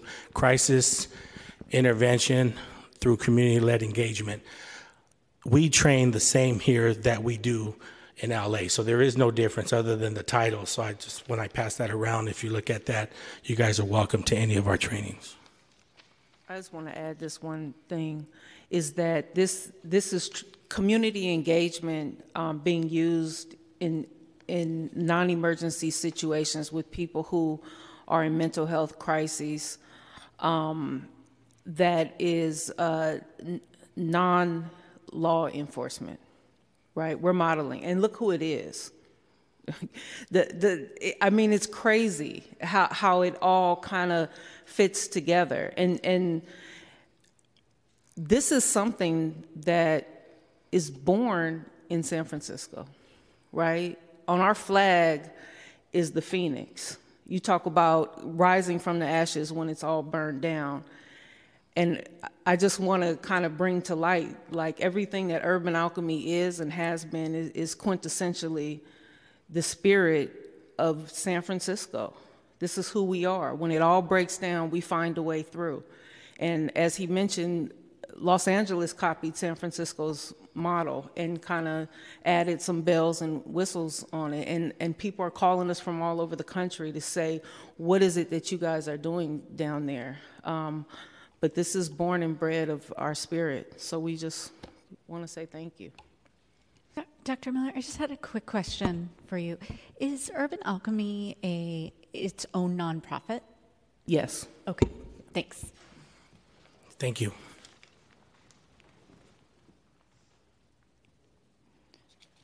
We could get the deck back up.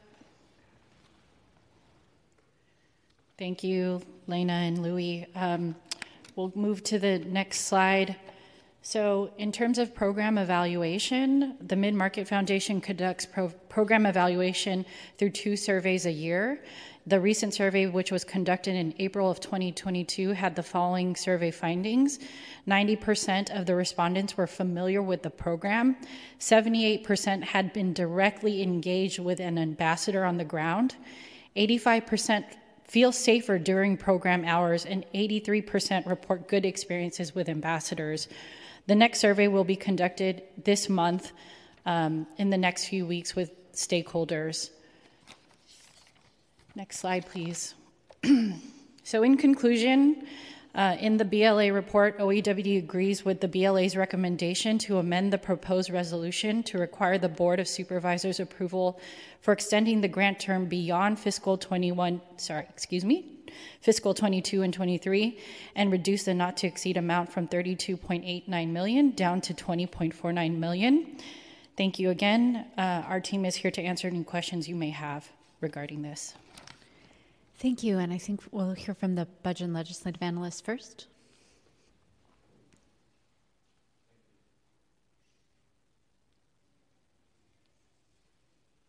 Okay. So item six uh, is a resolution that would approve an amendment to OEWD's existing agreement with the Mid Market Foundation, um, and as it's written now, would increase the not to exceed amount from 9 million to 32.9 million um, and allow, extend the term through July 2024. Um, there's an existing agreement uh, between OEWD and Mid Market uh, for $9 million uh, for a term July 2022 through March 2023. Um, and this is an agreement, uh, as, as I think has been discussed, to primarily to provide community ambassador staffing in the mid market um, Tenderloin area. We show the service area on page 13 of our report. Uh, and we also show the budget for this uh, grant agreement on page, um, excuse me, 10 of our report. You can see that uh, this agreement primarily funds a sub grant uh, to Urban Alchemy to provide the community ambassador staffing, which we, re- which we reviewed in detail. Um, and there's also $1.6 million um, to the Mid Market Foundation itself, which we understand is responsible for doing community outreach to inform the deployment of the community ambassadors. Um, you'll also notice that the budget for the grant services decreases from 20.5 million this year to 12.4 million dollars next year. This is consistent with what the Board of Supervisors approved for this program in the recent budget process. Um, and I also, this is again is just for the community ambassadors in mid-market. It, it's not for the community ambassadors that were announced um, earlier this week or last week. Um, I did want to note a couple policy considerations, though, related to this grant agreement. One is that you know the the OEWD designed this program and the RFP associated with the procuring this grant agreement to basically require to to to require um, community businesses and property owners to be you know part of the grant.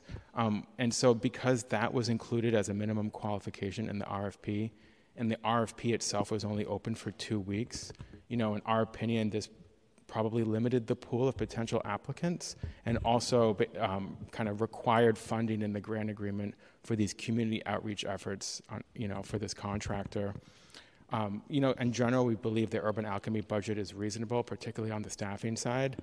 We did notice that there was a car budgeted at $28,000, which we felt was over budgeted relative to the service area and the contract.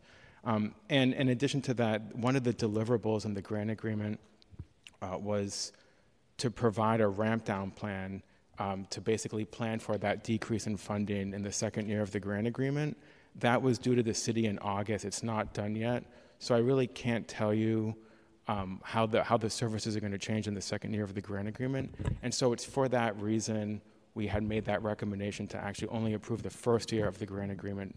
Um, and we consider approval of the, of the remainder to be a policy matter for the board. Thank you. Supervisor Chan?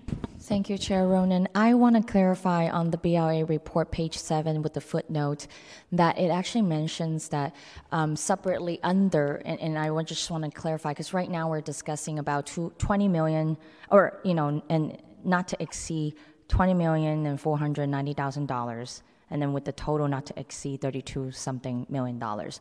But on the BLA report on the footnote, when you when the BLA specifically talk about separately under the mayor's Tenderloin emergency declaration, uh, that OEWD also enter a separate sole source 7.4 million dollars agreement with Mid Market Foundation for January 2022 to uh, June 2022 that is $7.4 million on top of what we're looking at right now. It's not inclusive of that. That's correct. And that was in the prior fiscal year. Yeah. So that's a separate contract and a separate service and a separate time period, just to be clear. Thank you. And um, I, I, I'm trying to understand what is this reference of 501c6? Why, why is it there? Um, that was uh, to explain kind of what this entity is. I mean, I think when people hear about, oh, there's community ambassadors in the Tenderloin, people assume it's an agreement that this agreement is actually with Urban Alchemy. In fact, it's with the Mid Market Foundation, which is a 501c3, so it's a, a nonprofit that I think most of us are familiar with, that's affiliated with a 501c6, which is a different part of the um, Internal Revenue Code um, that basically allows for organizations to form uh, to advocate for a common business interest, that's a 501c6. So, like the Chamber of Commerce, for example, is like an example of a 501c6. So, the Mid Market Business Association is a 501c6, um, which it then formed a 501c3 called the Mid Market Foundation, which is the counterparty in the grant agreement that's before you. So, essentially, there's sort of two entities but they're connected. One is function as a 501c6, and the other is 501c3, which is now we're having this grant agreement with um, as Mid Market Foundation. That's correct, Supervisor. Thank you. I I think this is more as a question for the mayor's office, and and I think it's overall. And we had these conversation already during budget. You know, consistently we had the conversation of the ambassador programs, not just with the urban alchemy. In this case, really is through a sole source contract, essentially through Mid Market Foundation, and that you know for the ambassador program. But we know that there's also the downtown ambassador. There's the Union Square, um, be, you know, benefit districts. Uh, ambassadors, their own ambassador, and then there's also the Department of Public Works as well, OSEA ambassador program. Not to mention, we also are having street crisis as well as street wellness uh, team. The reason being is because, you know, I, I do see that there is, you know, a monthly report uh, for the urban alchemy, in this case specifically talking about positive engagement, but also including uh, incidents like 911 calls, overdose reversals, which is very similar uh, capacity and really duties of both street wellness and street crisis teams that we have put money. And not to mention that we also at this body has invested at least a couple fiscal years ago, $3 million to implement CART. And so I think ultimately the question is that not just this body as uh, and the board of supervisors for policy, but also for, for the executive branch to really think about how do we make sure that we're not creating duplicated duties. We are efficient with the way we spend our money well, really the taxpayer dollars, and then, but also efficient with we deploy resources that we're not saturated in one area. And in this case, 80 blocks, 7 a.m. to 7 p.m., and 225 ambassadors with a vehicle. And, and while rest of the city, we're, we're trying to all, I think, my colleagues and I in different neighborhoods are all trying to figure out how do we then get the resources that our communities and our constituents deserve. Um, I, for one, I think there's a press, you know, outlet out there somehow indicating that the Richmond can wait because somehow it's affluent. I strongly disagree with that. I think the rest city, rest of the city cannot wait. That everyone is equal and should receive equal resources that appropriately it, it deserves, driven by data. And you know, in this case, that if the data in this area is what is needed, of course, you know, we're going to spend resources accordingly. But is it all and only resources provided and allocated in this area? I, I would not think so. But it seems like the way that it's laying out and not to mention, the mayor has just announced another 150 ambassador last week, but according to BLA, is actually not budgeted within here, uh, within what we're looking at. So I'm just really concerned about just overall how, how we're calculating our success with the money that that is according to the money that it's being spent. So that's so I while I'm supportive of of this uh, agreement before us today, I'm definitely uh, supportive that to limit it's not to exceed amounts to the $20 million that we have agreed upon um, during uh, budget process and, uh, and really look forward to learning about the ramp down plan.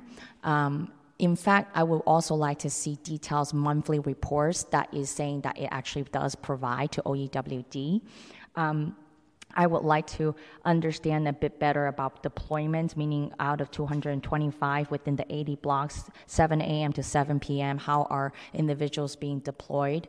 I appreciate seeing the activities, but I like to see how those activities report in terms of including you know, uh, positive engagements or interrupt negative behaviors, de-escalation interventions like how are they overlapping with both SFPD, street crisis, street wellness, and other ambassador activities? Thank you.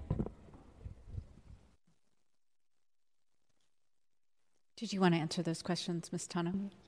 A couple points, and it sounds like you were just uh, stating your desires, Supervisor Chan, but just to clarify on the vehicle, the vehicle actually, um, in further research with our partners, we have not actually leased the vehicle. There was a policy decision to just uh, fund um, mileage for the employees, and so those funds have been repurposed to um, services on the ground. And so just that point of clarification. On the monthly reports, we can provide those to you, Supervisor. On the um, 225 ambassadors, that's the FTE equivalent. Those are um, deployed in terms of posts, so approximately 100 posts through those 80 blocks, but we can provide that information to you further. Um, and then just on the, yes, I think OEWD is very much in agreement that um, this problem is more than just the tenderloin in the mayor's announcement two weeks ago, there is going to be a shift where DEM will be convening a citywide working group to talk about this as a comprehensive problem and a solution. So it's not just a one off that we do neighborhood by neighborhood, but you know, OEWD has been a partner to many of you at the board to try and solve problems on the ground with community. So we are your partners in this work.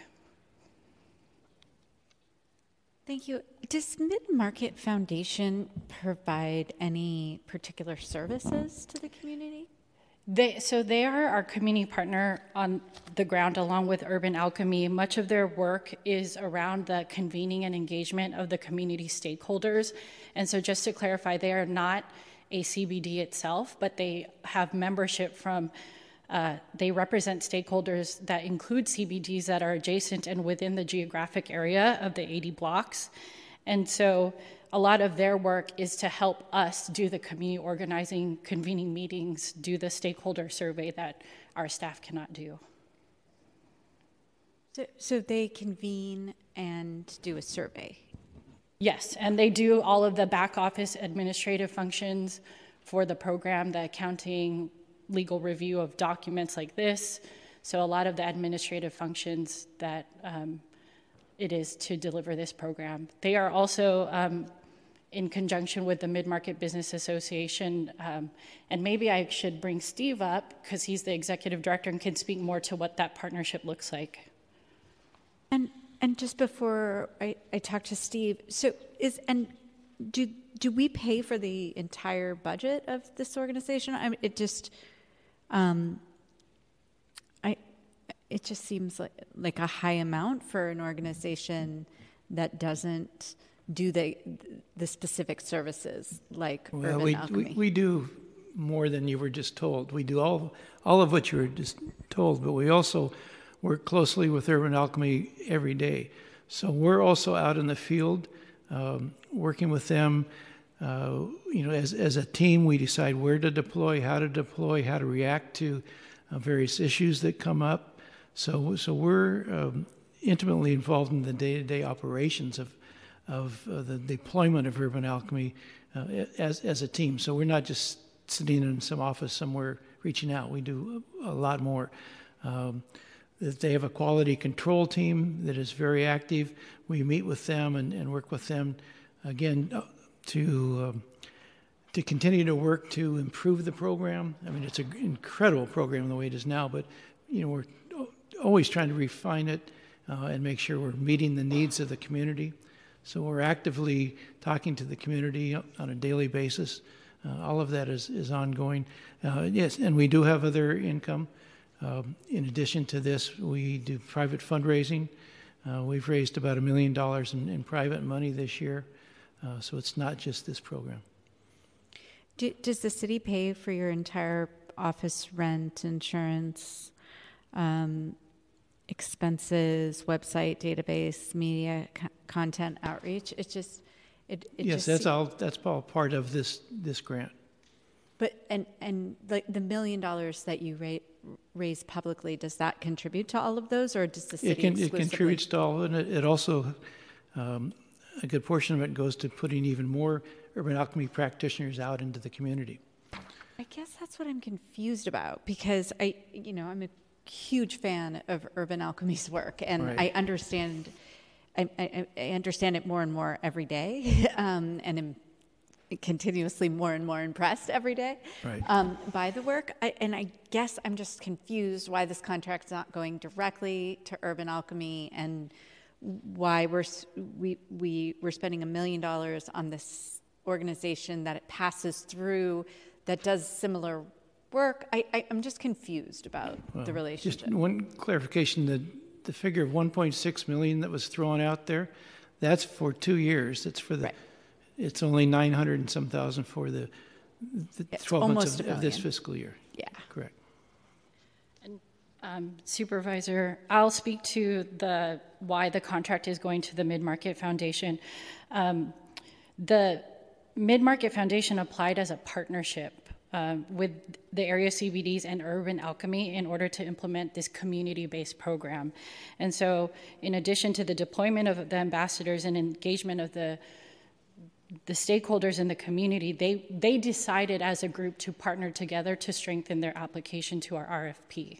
Um, and so much of our work and when we release our RFPs is deeply rooted in community, and we want to have that community based approach. And so it's not to say that had the other respondents submitted, maybe the outcome would have been different, but they were the sole respondent to our RFP.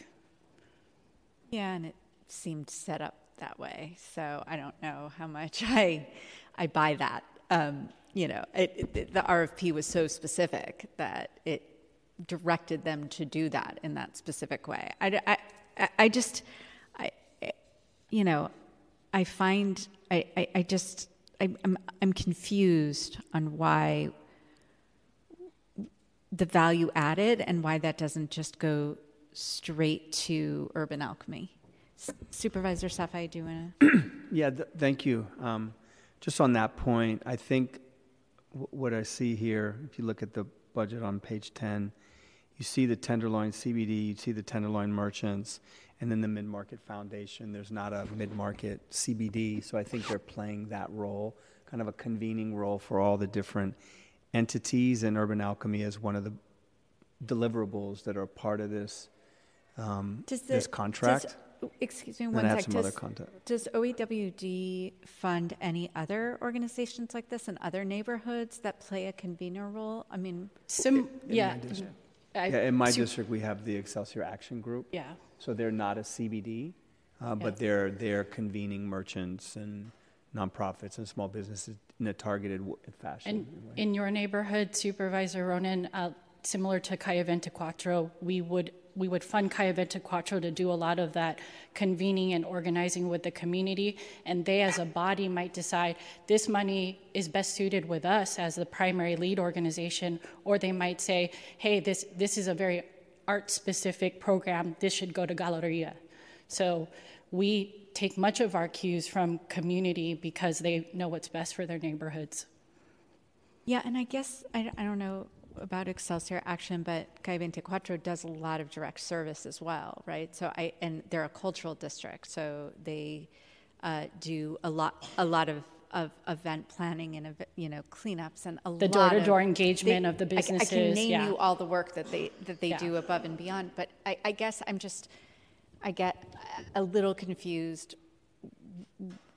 It, it feels like most of the work that's done is actually being done by Ur- Urban Alchemy. And so I'm wondering why we have this middleman when we have all these other entities there. I, well, I think I can only respond with, you know, and it sounds like Steve, of the total grant amount, 4.7% are- is going to Mid-Market Foundation for the work they do. Yeah, and if you look at it, it's over, well over 90% goes to urban. Yeah, we, we get 4.7%. That's all. And, and uh, when we get to public comment, um, two of the three CBD, well, actually all three of the CBDs that uh, we work with in this area will talk to you about the value of uh, urban alchemy, obviously, but the value of our being part of this mix. And so you'll see how we, we bring the whole community together to move it ahead and to cause change in the community. I wasn't done. Okay, sorry, No, Supervisor no, no, that's okay. No, I, I just wanted to jump in on that point, but then I had a few things, that- Sure, comments sure. that I wanted to make.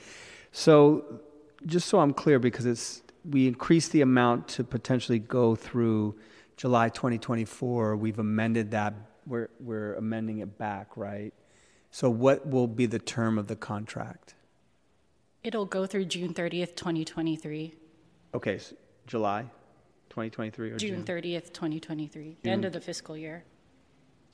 And so the, the final contract amount will be? 20.49 Yeah. million.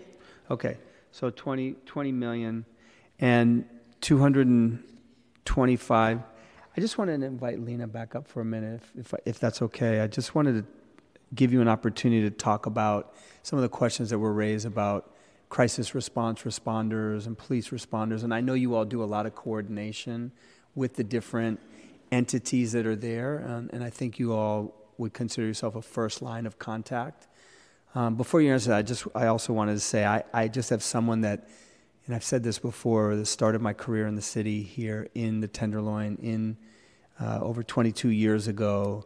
Uh, I can tell you, seeing the the ups and downs of that neighborhood, and knowing a lot of the residents that live there, knowing a lot of the people that operate and function there on a daily basis, I have to say that I, I, I'm so impressed with the work that you all have been able to do and the engagement uh, that you all have been able to provide and transition. And, and then, as you pointed out, and I think it can't be understated, the amount of opportunity you provided people that are re entering uh, life here in San Francisco, that are San Franciscans, and giving them a second chance. So to have 40% of first source hiring be through Urban Alchemy, and then have such a tremendous amount of employment from formerly incarcerated who we're trying to ensure that they are able to keep their lives on track and not be recidivists and not go back into the criminal justice system. I just want to highlight that and congratulate and uplift uh, Urban Alchemy here today from my own personal experiences and what I've seen.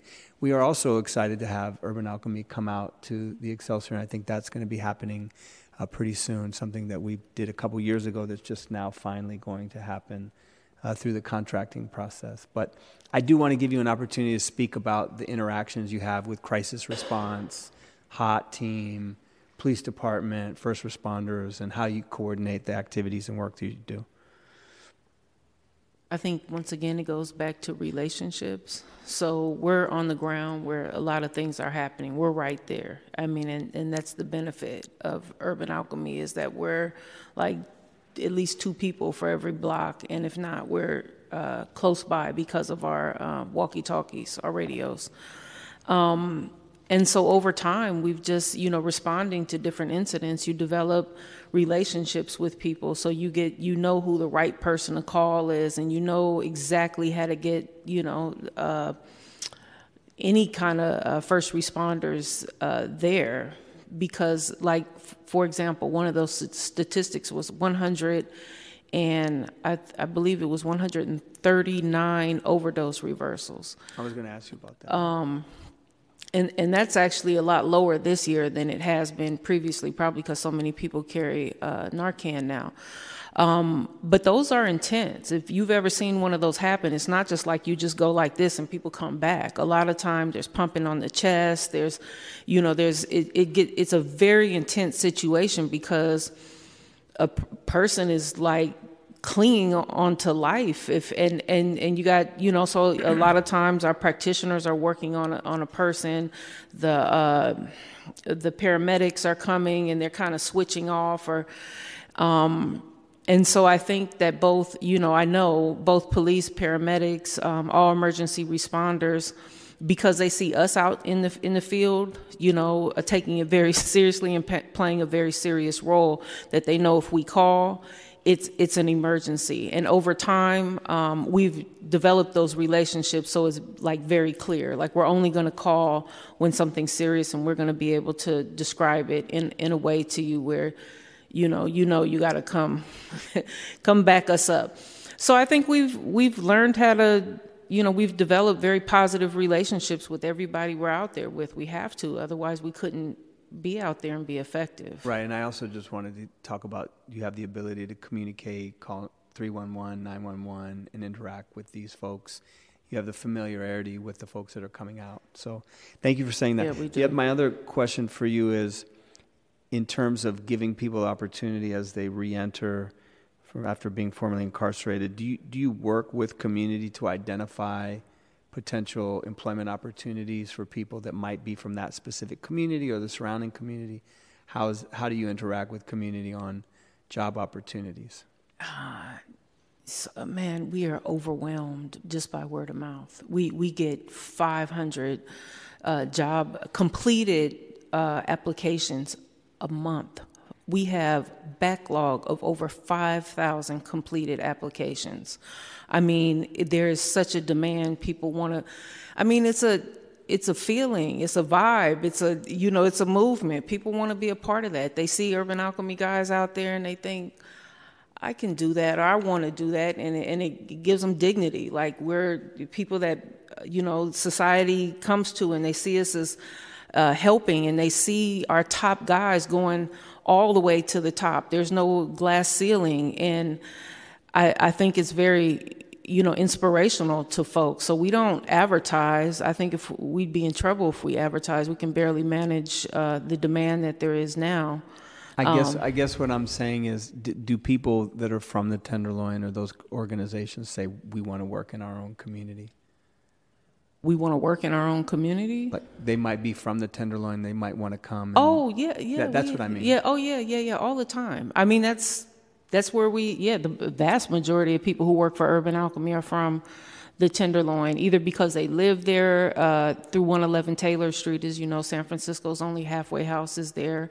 A lot of the SROs and halfway houses, and bl- and plus people who've been in San Francisco for a long time. Like I said, those folks who said, you know what.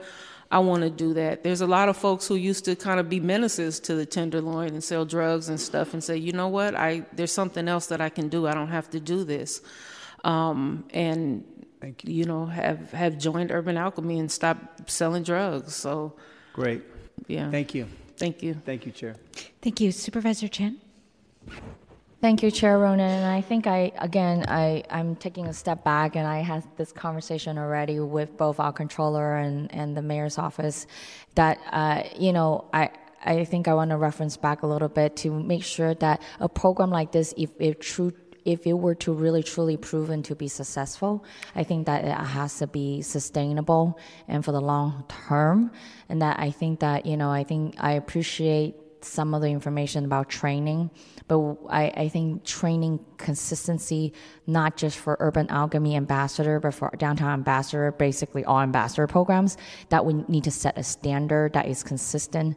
Um, it's it's clear both the safety of the workers, uh, but also for just for the again for the long term um, that I, I want to recommend some thoughts and partnership perhaps with city college of san francisco and really having those setting some standards um, for training uh, all across.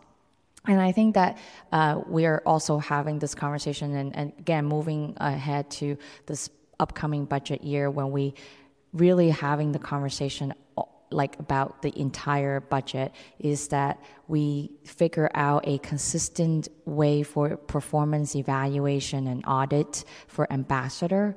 Um, it could be different kinds of ambassador, but I think that we, we ought to have a standard both in training, a standard for evaluation, so that in the events that we decide that you know only certain ambassador do certain tasks at certain area, then we, we know how to evaluate them, and there's no overlapping of services, and that is clear evaluation. So then in the events that we decide to extend this beyond this fiscal year, uh, including a ran down plan for Urban Alchemy specifically, but for also other ambassadors. I think that there's a, a fairness all across to say this is actually what we're evaluating. Are we are we meeting these standards?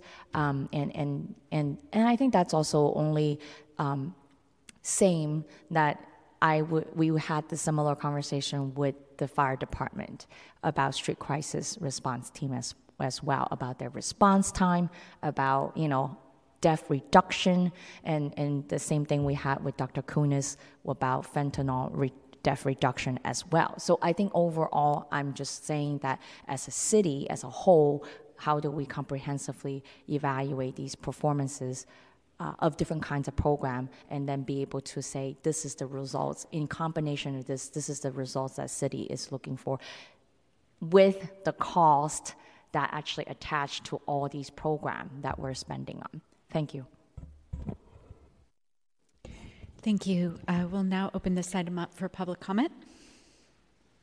Thank you, Madam Chair. Members of the public who wish to speak on this item and are joining us in person should line up now to speak right along those curtains. Uh, for those listening remotely, please call 415 655 0001. Enter the meeting ID of 2497 408 9634, then pound, then pound again. Once connected, press star 3 to enter the speaker line. For those already in the queue, please continue to wait until the system indicates you have been unmuted and as your signal to begin your comments. Um, I'll go ahead and start your time, which is turn. Thank you. Good afternoon, supervisors. My name is Kate Robinson, and I'm the Executive Director of Tenderloin Community Benefit District. I'm here um, to talk about this resolution and uh, for approving in the full amount, which was already approved through the Budget, Appropriations Committee to keep Urban Alchemy in the Tenderloin and mid market at their current staffing levels. I have worked in the Tenderloin for 13 years and have witnessed the dramatic and positive transformation of Urban Alchemy's presence in the neighborhood. I have a very unique understanding of this transformation as I spent several years standing at the intersection every day at Turk and Hyde, just a few blocks away from here, really um, helping kids and seniors get safely through the neighborhood for safe passage, which is the program that I've led for several years. I, I, you know, I can't even convey the transformation of that intersection. I stood there, you know, even when I was nine months pregnant and um, there every single day. And during the pandemic, just watched the dramatic uh, neglect of the Tenderloin, where we have the highest density of children in the whole city and the second highest density of seniors in the whole city. And I remember the fear that I had when it was time for kids to go back to school. And if it weren't for urban alchemy, you know, we, I don't know where we would be. And, you know, they, they do the most challenging work that I can imagine. And I stood outside every day for nearly a decade building relationships. They do the most challenging work with integrity despite the challenges that they face. I remember I, I was thank just. You, Kate Robinson, oh, thank you. Oh, That's it. Thank you. So sorry to cut anybody off, but uh, we are timing each speaker at two minutes. But uh, thank you for your comments, Kate Robinson. Hi, good afternoon. Um, supervisors, Madam Chair. My name is Gregory Johnson. I am a member of CCSROC, the collaborative. I actually am on a couple of the boards there, or the committees that they have there, public safety included, as well as land use. I personally live at 459 Turk. I have lived there for several years. I have watched the street with the help of, I've seen their, their work. I'm there. I've seen them reverse overdoses. I've seen them, they're not the end all to be all, but I'll tell you this much we do get the best bang for the taxpayer's buck. We have seniors that are able to get out. I'm 62 years old because of Urban Alchemy. If it wasn't for them, we'd all still be shut in. Children get to and from school safely we get value for the money that we invest in them. And they're investing it back into the community. We need that. We need those types of programs. Yes, we get it back in terms of the revenues from taxes within the local businesses. But they provide a service that's meaningful. I ask that you guys collectively pass this forward with the recommendation that the contract be approved. Thank you. Thank you, Gregory Johnson, for your comments. Next speaker, please. Hi, good afternoon. My name is Kathy Vaughn. I'm a peer counselor for Central City Collaborative, and I also live at the Barcelona Apartments on Turk Street. I'm here today to speak on urban alchemy. As both a senior citizen and disabled, I really appreciate the work that they are doing for our community. When I walk around the neighborhood, I can always get a good morning, a nod of a head, or a how are you today? And I lo- and they love to pet my dog Chi Chi. I know I can come out at any time and the street will be clean. They bring hope into the neighborhood. They see so little of it. Please push this item through so we can continue, continue to do the good work in the TL. Thank you. Thank you, Kathy Vaughn, for your comments. Next speaker, please. Good afternoon, supervisors. My name is Felicia Smith. I am a tenant organizer at the Union Hotel. I'm on the land use committee. I'm do uh, different committees for the Central City SRO Collaborative. I'm also on the board of directors for THC. Um, I'm here to support urban alchemy. I've lived in the Tenderloin off and on, more on than off, for 43 years. So I've seen the Tenderloin in a lot of different stages. Last year, I actually had to hit the ground because bullets were flying all around me. Um, two, two days apart, I was standing on the corner waiting for the light to change. Car pulled up, made a left hand turn off Mason onto, onto Eddy, and there was a man standing about a foot away from me, waiting for the light to change. And the driver's side window rolled down, hand came out, shot him right here, and the guy was instantly killed. I had blood on my sleeve from the guy. Two nights later, I'm on the exact same corner. I was taking care of a good friend of mine, Gail, who has passed away from COVID compl- complications. But two, two nights later, I was going back to take care of her again. And all of a sudden, pop, pop, pop, pop, pop. And I saw people running every which way. I have a metal plate in my leg. I can't run. I had to hit the pavement on my stomach, put my arms over my head, and let the bullets fly all around me. Later on on the news, I heard there were more than 60 shots, 60 rounds fired, and they were going all around me. With urban alchemy out there, I feel safer. I feel like I Thanks can so go much, across Felicia the Smith, street to your the comments. corner store, you know. They make they make it Thank you much for your better. comments, Felicia Smith. Next speaker, please. Good afternoon. This is Hélène Sotou calling. Uh, I'm, I'm talking here on behalf of the Mid Market and the Civic Center uh, Community Benefit District in support of this item. Um, our street ambassadors are absolutely critical for the safety of the pedestrian of our you know, downtown Tenderloin Civic Center, Mid Market area.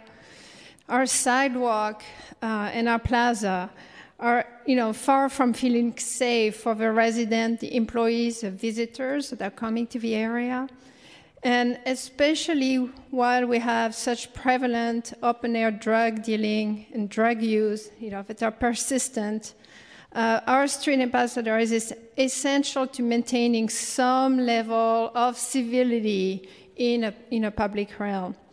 Um, and if any of you, you know, would like at any point to uh, come to my district, you know, mid-market civic center and take a walk, I would be happy to point, point out personally why I'm so grateful for our presence. So thank you for supporting this item. Thanks so much for your comments. And before we take this last speaker, last call uh, in the chamber for those who want to provide comment on this item. Uh, once we are done with this queue, we'll go to our telephonic line and we won't be opening public comment again. Hi, my name is Sarah Benton, and I've been homeless for 20 years on purpose.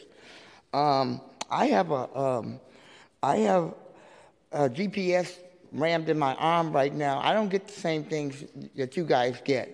Okay, my information on my phone is I can't get on Google. I get wrong inco- uh, uh, information. I'm at the Monarch, Monarch Hotel where the feds have disabled my phone and cut the heat off. Okay, I was here in 2004 and complained I, uh, about the Arlington Hotel the feds turned around, took my my Section 8 voucher back, and gave everybody on Project Section 8 a portable Section 8 voucher to go anywhere they wanted to, and left me there in a mold, molded, infested ass room. Okay, um, I called my daughter on my phone. My daughter, it says my daughter lives in Virginia. Find out my daughter is here. The feds called my daughter and told her not to talk to me. Her name is Ashante Lanham. Okay, I'm blackballed. Okay, I can't get anything. If I call 911 on my phone, it hangs up. Okay, um, what's done to me is not fair, and I would need. I need to know what I need to do to get this hump out of my arm that was rammed up. It's, it's a dog GPS. Otherwise, it wouldn't hurt. And this is illegal. So um, my number is uh, 650 280 3414. And I need to know my daughter's address. Her number is Ashante Lanham. I get no information that's legal on my phone. And um, I need someone to help me with this situation. Uh, if I say the wrong thing at the Monarch Hotel, they bang on the wall, step on the, uh, uh, stump on the floor, and they got something, a poison that they burn in their hand and they, they and stick it under your door, and it has me shaking. Okay, this has been going on a long time. I was put on uh, on the internet for reward to have me robbed everywhere I go. Okay, they took my storages and my cars and t- told me I'd never had those things. Okay, thank you. Thank you for your comments. Seeing no more in person speakers here in the chamber, uh, Mr. Lamb, do we have any callers in the queue? Yes, we have one caller. Please uh, kindly unmute that caller.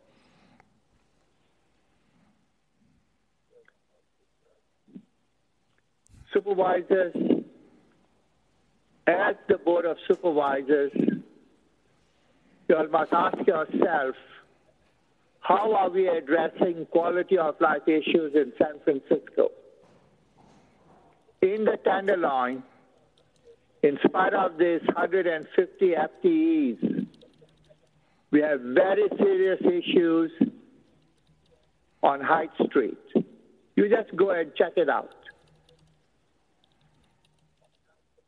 You all are spending taxpayers' money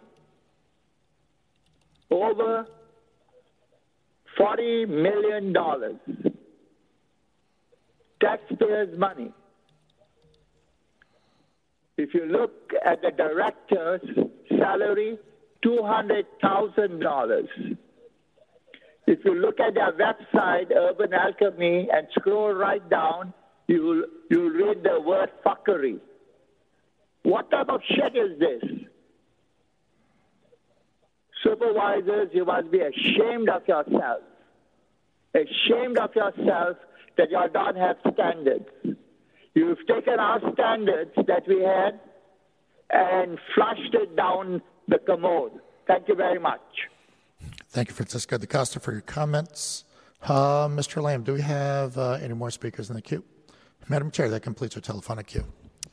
Public comment is now closed. I want to thank everyone for uh, coming out today. I really want to uh, thank uh, Urban Alchemy for the incredible work. I was at 33 Gough this morning again, uh, showing off your work to uh, some parents at the Marshall uh, PTA because we're hoping to open up a, a small cabin community similar to the one you run there. And as always, just blown away by the professionalism, the the tight ship. You just run such a tight ship, um, and it's just incredibly appreciated because it, it.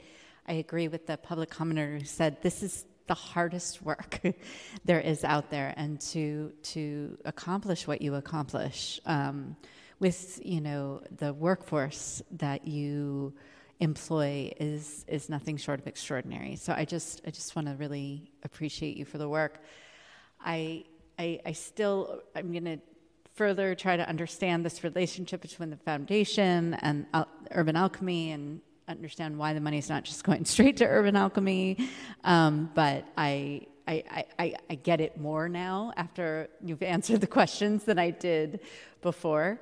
Um, so I am prepared to, um, if nobody else has any comments, make a motion to amend the item uh, for the for the 20, uh, 22-23 fiscal year to the end of it as proposed by the BLA, and then send that amendment item to the full board with positive recommendation. On that motion to amend this resolution to uh,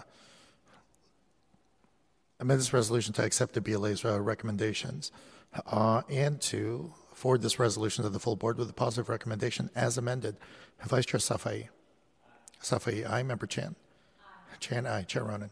Aye. Ronen, aye. We have three ayes. That motion passes unanimously. Thank you. Thank you. Thank you. Mr. Clerk, can you please read item number, um, items number nine and 10 together? Yes, Chair Ronen, items 9 and 10 are resolutions approving agreements with the following for management of parking garages operated by the Municipal Transportation Agency, both for an amount not to exceed 180 million and a term of five years with two two-year options to extend. With said options, the MTA may exercise without further approval by the Board of Supervisors effective upon approval of both these resolutions. Item 9 approves an agreement with LAZ Parking California LLC for the management of seven parking garages and two lots. Item 10 is with IMCO Parking LLC for the management of 11 parking garages and one lot. Members of the public who are joining us remotely and wish to comment on these resolutions, please call 415 655 0001. Enter the meeting ID of 2497 408 9634, then press pound twice. Once connected, press star 3 to enter the speaker line. A prompt will indicate that you have raised your hand, and when the system indicates you have been unmuted, it is your signal to begin your comments. Madam Chair. Thank you. And Mr. Malone? Hi, good afternoon, Chair and members of the committee. Uh, Rob Malone, Senior Manager of Off-Street Parking and the SFMTA Streets Division, uh, here to speak on this item. Um, because we have not been to this body before to talk about uh, our program of parking garage management, I'll just take a couple minutes and a few quick slides to provide a little bit of history and background uh, that supports the contract item that's before you today. Uh, the off-street parking team uh, at SFMTA oversees a portfolio of 38 off-street parking facilities that are shown in the map here. Um, 21 of those are access-controlled garages and lots, meaning there's uh, gates that you have to go through get up and down. There are also the 18 uh, metered surface lots that are unstaffed that are scattered throughout uh, the commercial uh, districts uh, throughout the rest of the city. Um, just a little bit about uh, our philosophies and our strategies for managing our parking garages at the MTA. Um, a, key, a key moment in the history is in uh, there had been some issues with garage management, and in 2008 there was a uh, comprehensive consultant report uh, that was asked to look at how does the city oversee its parking garages, how could they do it better. Um, and so the findings from that really suggested the city should put a lot more resources uh, into its management of its garage properties, not just issue agreements and just hope they worked out well with the vendors, really take a more active role in that. So, ever since then, and at least since my time uh, joining this work unit in 2010, we've really been implementing that recommendation. Um, so, we started with um, implementing a more uh, efficient method of contracting uh, that narrowed the number of contracts. Also, build up a significant amount of in house expertise um, that's now working day to day with our vendors and overseeing the work out in the garages. You know, the, we have a team of six, and I would say cumulatively there's 70 to 80 years of industry experience um, before in those folks before they came to work for the city uh, uh, with our team. Um, another very uh, large project that we're very uh, excited uh, about that completed about a year ago is we spent five years spending $35 million completely upgrading uh, the equipment uh, and the supporting infrastructure that runs our garages. So this is the system you procure includes everything: the ticket spitters, the gate arms, uh, the pay on foot machines. We call them the kind of ATM style machines where you make your payments. Also put in over 300 uh, high definition video cameras that are covering all areas of the garage where pay, that's part of the payment transaction and the, the in and out lanes, the payment lobbies, et cetera. Um, so that was a very big investment, really brought us into the 21st century in terms of the technology, customer experience, um, credit card security, and safety. So we're very happy, and that, was, that project was completed uh, about a year ago. Um, actually, I'm going to go up. Oh, down. This is just a little detail about the RFP. Um, the we have been um, over the last 10 years um, working with we've actually had five agreements. We had three core agreements. So we had some group agreements starting in 2011 there were also a couple um, uh, standalone agreements uh, that were um, uh, still in place. Um, so we've been very happy with how garage management has gone the increased level of efficiency uh, we've gotten uh, from having the group model. Um, and therefore, in the new RFP that we put out in January, we continue that model of still two groups we feel like is enough to still have a, little degree of internal competition and benchmarking of the performance of our uh, different vendors in certain areas um, is, is, a, is a, a, benefit to us versus putting all our eggs in, in one basket with one vendor. So we uh, plan to continue that model. And on the screen here, you'll see uh, how the two group uh, contracts, uh, which facilities are included in each of those two groups. Um, I, I, referenced our RFP. Um, our RFP process that led to the contracts that, that we have before you today was um, put out in January of this year.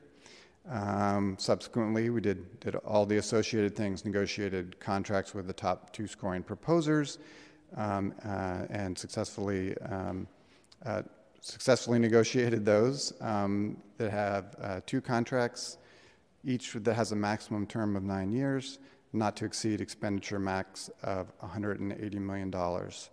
Um, these contracts were approved by, jointly by the uh, MTA Board and Parking Authority Commission in September this year.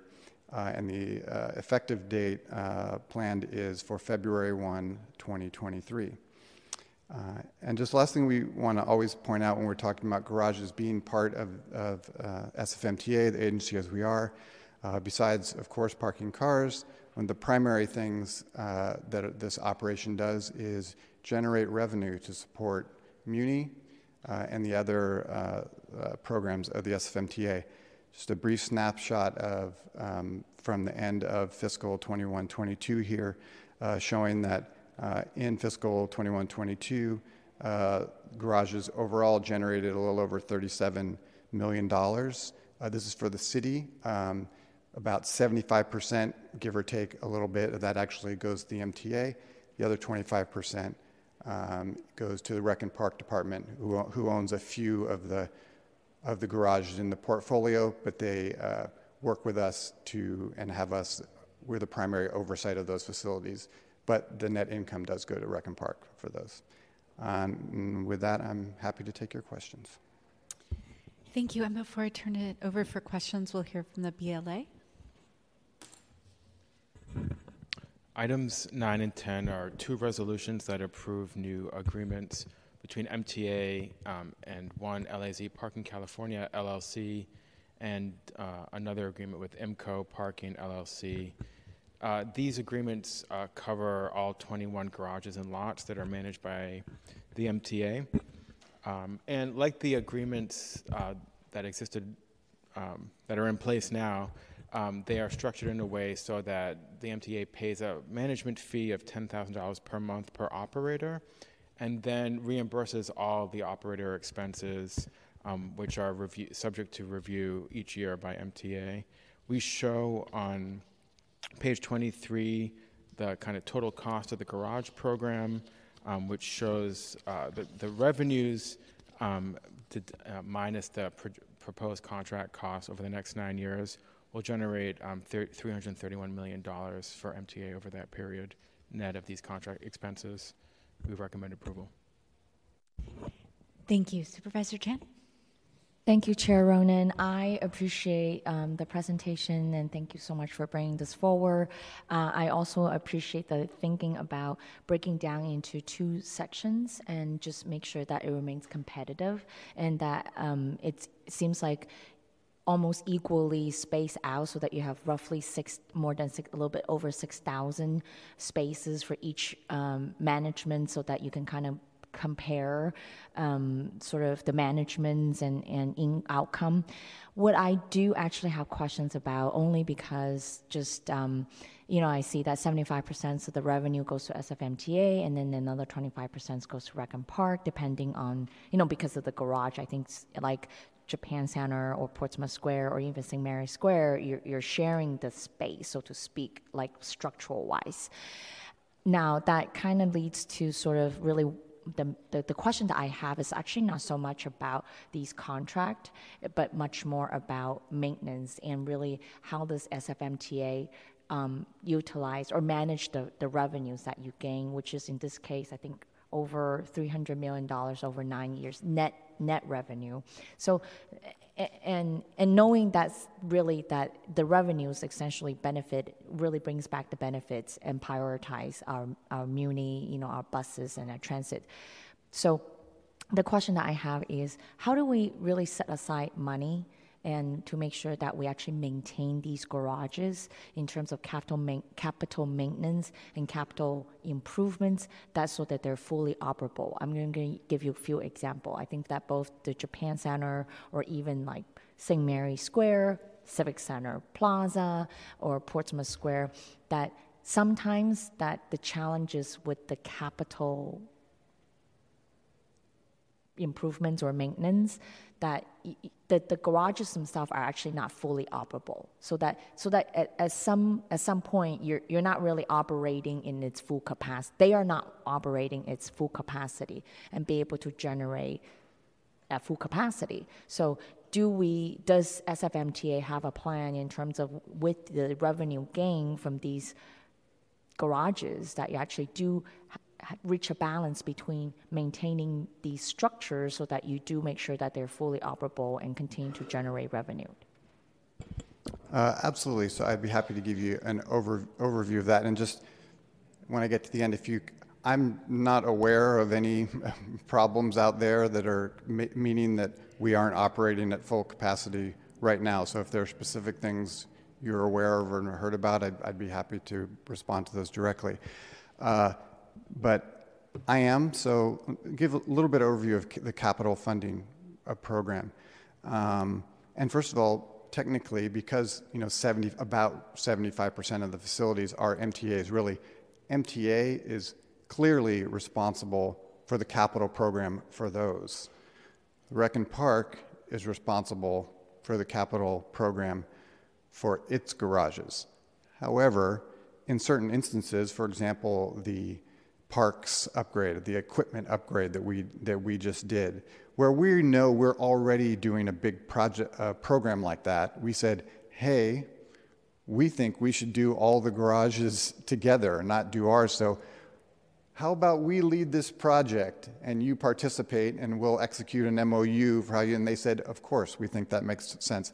So we do collaborate if there are big, you know, program-wide projects like that but on other things, for example, like elevators and and you know, say larger, you know, there have been at times, you know, like Portsmouth Square has a, a, had a capital project that kind of proceeded on its own, and or addressing um, certain, you know, leak issues longer term. These that's more a site by site thing, and sometimes those might be rec and parks, and, and they're really more in charge of that.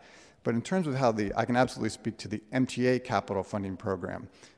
I'll try to keep it brief. But so we are subject, we don't out of hand keep, the garage program does not keep any of that net income automatically.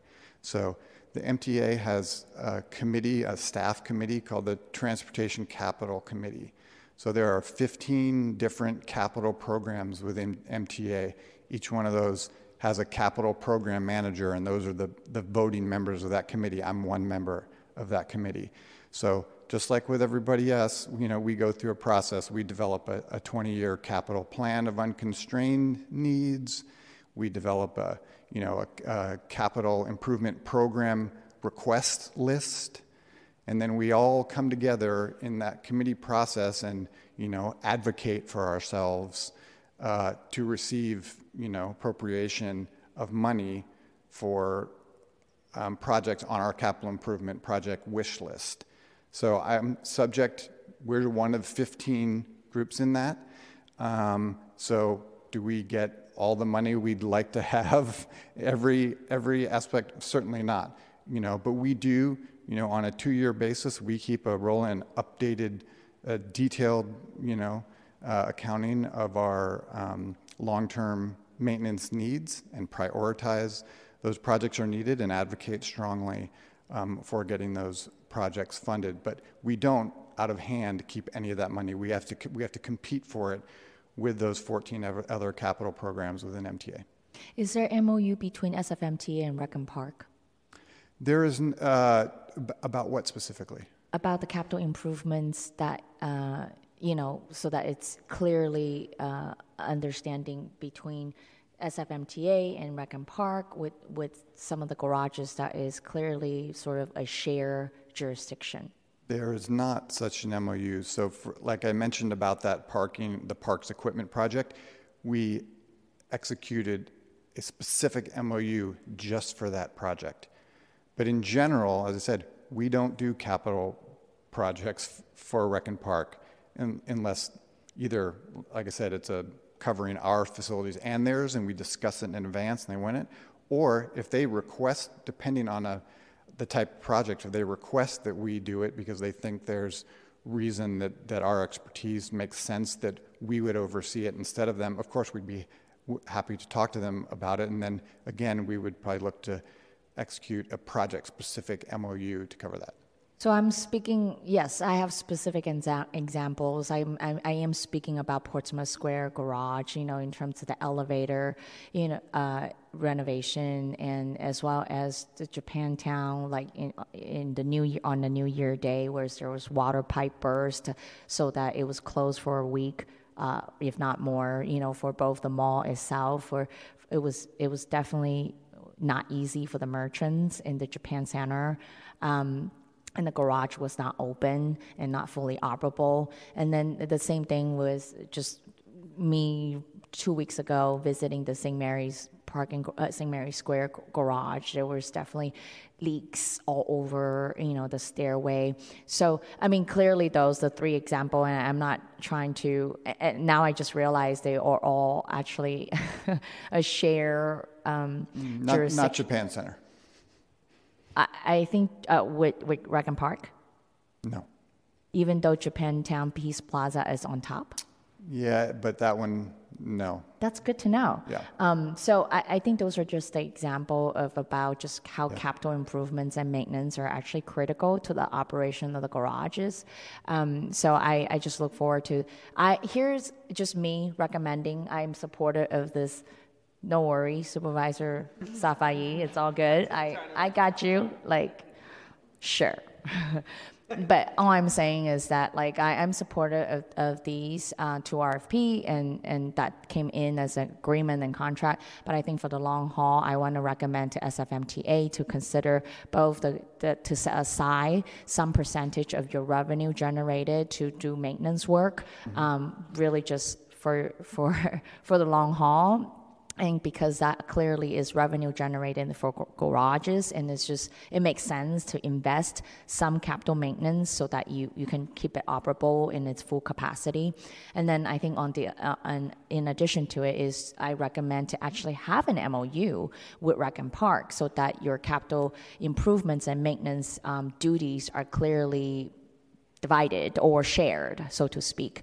That's my recommendation uh, a policy recommendation can I, can I just ask? I'd be happy to give you information on all three of those items you said, but I could do that now, or I could do it offline with you directly later. We can do it offline, absolutely. Uh, I will do that. Last but not least, I, I just want to do a fine, my final plug for Portsmouth Square Garage. That it was a very successful, and I appreciate SFMTA for the Lunar New Year, um, you know, for the free garage um, access uh, for the for Chinatown merchants, and I had a feeling that they were probably going to return and ask for that again, and so I just wanted to put it out there. Thank you.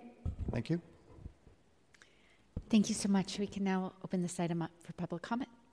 Thank you, Chair Ronen. Members of the public who wish to speak on uh, these items and are joining us in person should line up now to speak. For those listening remotely, please call 415-655-0001, enter the meeting ID of 2497-408-9634, then press pound twice. You'll need to press star three to enter the speaker line. And for those already in the queue, please continue to wait until the system indicates you have been unmuted as your signal to begin your comments. And uh, yeah, we'll start your time once you start. Good afternoon, Madam Chair. Good afternoon, uh, Member of Board of Supervisors. My name is Fred Bekele. I'm the founder of Convenient Parking LLC, a local business uh, that's been serving the city since uh, 1993, and uh, also a joint venture partner with IMCO. And I just want to report to you uh, what an outstanding job the Parking Commission, Contract Monitoring Division, and MTA staff and the directors have done to making sure that small local business, certified businesses here in the city participate in this.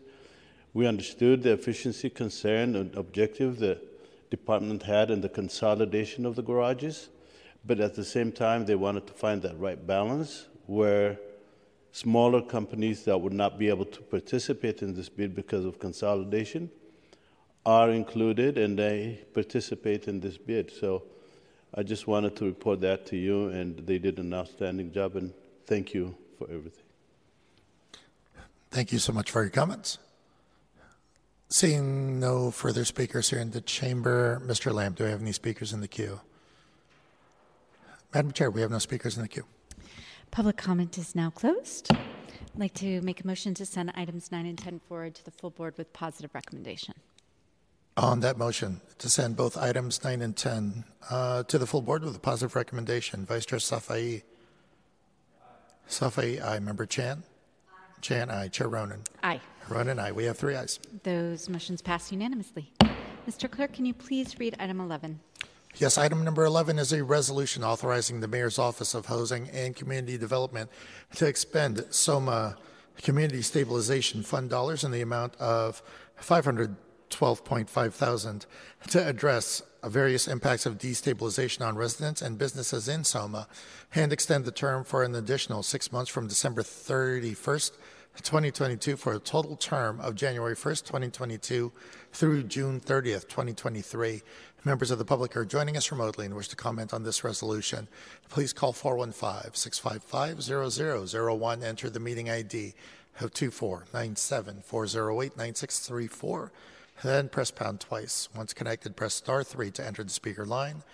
A system prompt will indicate that you've raised your hand, and when the system indicates you have been unmuted, that will be your signal to begin your comments, Madam Chair. Hello, good afternoon.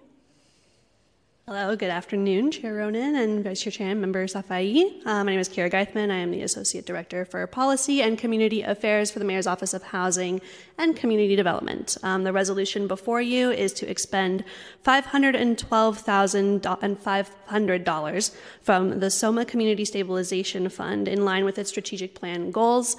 Um, this fund was established in 2005. The initial strategic plan um, was implemented in 2008, and we have continued to be engaged engaging with our Citizens Advisory Committee on what their priorities are for seeing these funds as they pertain to stabilizing communities, which include both residents, um, businesses in the Soma area.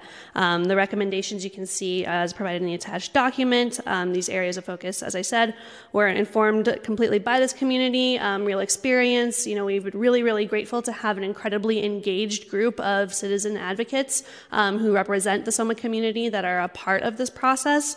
Um, and with that, uh, we are happy to answer any questions you may have about it. I would also like to note that the director of the fund, Claudine Del Rosario, um, is also available via Microsoft Teams for any specific questions that you may have. So thank you.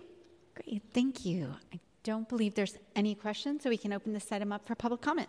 Yes, members of the public who wish to speak on this item and are joining us in person should line up now. Uh, for those listening remotely, please call 415 655 0001 with the meeting ID of 2497 408 9634, then press pound twice. Once connected, press star 3 to enter the speaker line. For those already in the queue, please continue to wait until the system indicates you have been unmuted, and that will be your signal to begin your comments. Seeing no in person speakers here in the chamber, and Madam Chair, we have no speakers in the queue. Public comment is now closed. Uh, I'd like to make a motion to send this item to the full board with positive recommendation. On that motion, to forward this resolution to the full board with a positive recommendation, Vice Chair Safai. Wait, wait. Saf- Sorry. Can I withdraw that, that motion? Uh, we should complete the vote, unfortunately. We, we can complete Okay. the vote and then resend. Uh, Member Chan. Chan, aye. Chair Ronen. Aye. Ronen, aye. I We have three ayes. forgot to call the BLA. Would you like me to withdraw the vote so you could report? Oh, no, no, I don't think that's necessary, Chairman. We, we recommend approval. Okay, thank Yeah. you. Sorry about that. Uh, Madam Chair, Thank we you, have three ayes. Kira. Kira's more on top of my job than I am. I appreciate that. Uh, thank you. Um, Mr. Clerk, can you please read item number 12? Yes, item number 12. Uh, oh, actually, for the record, we did have three ayes. I don't know. Oh, I'm sorry. I'm getting tired. Uh, the uh, motion passes unanimously.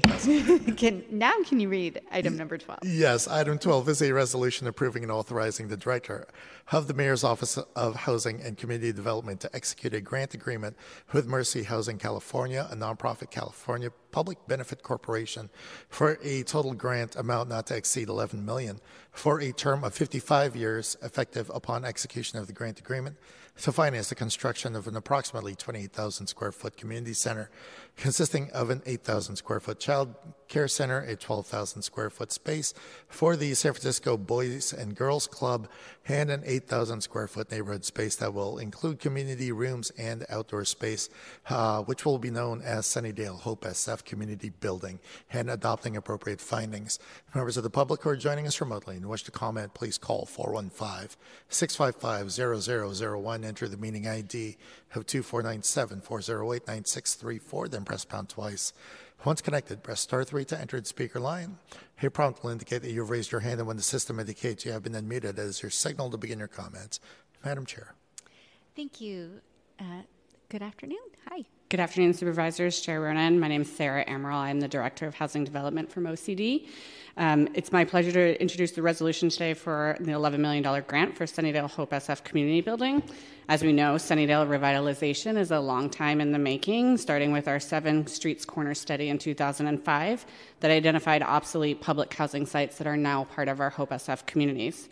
With me today, I have Jason Liu, Director of Policy for Hope SF, and project sponsor Elizabeth Quada, Director of Real Estate Development for Mercy Housing. We have a brief presentation that I believe. Um, great, it's on the screen. I'd like to invite Jason up here just to give a brief background on Hope SF. Awesome. Thank you so much for that, Sarah. Uh, good afternoon, Supervisors. Chair Ronen, thank you for your time today uh, as we talk about Sunnydale Hope SF Community Building. Um, as a refresher, Hope SF was created under then Mayor Gavin Newsom's administration in response to diminishing federal funding for San Francisco's largest and most neglected public housing sites, namely Alice Griffith, Hunter's View, Potrero, and in this case, Sunnydale.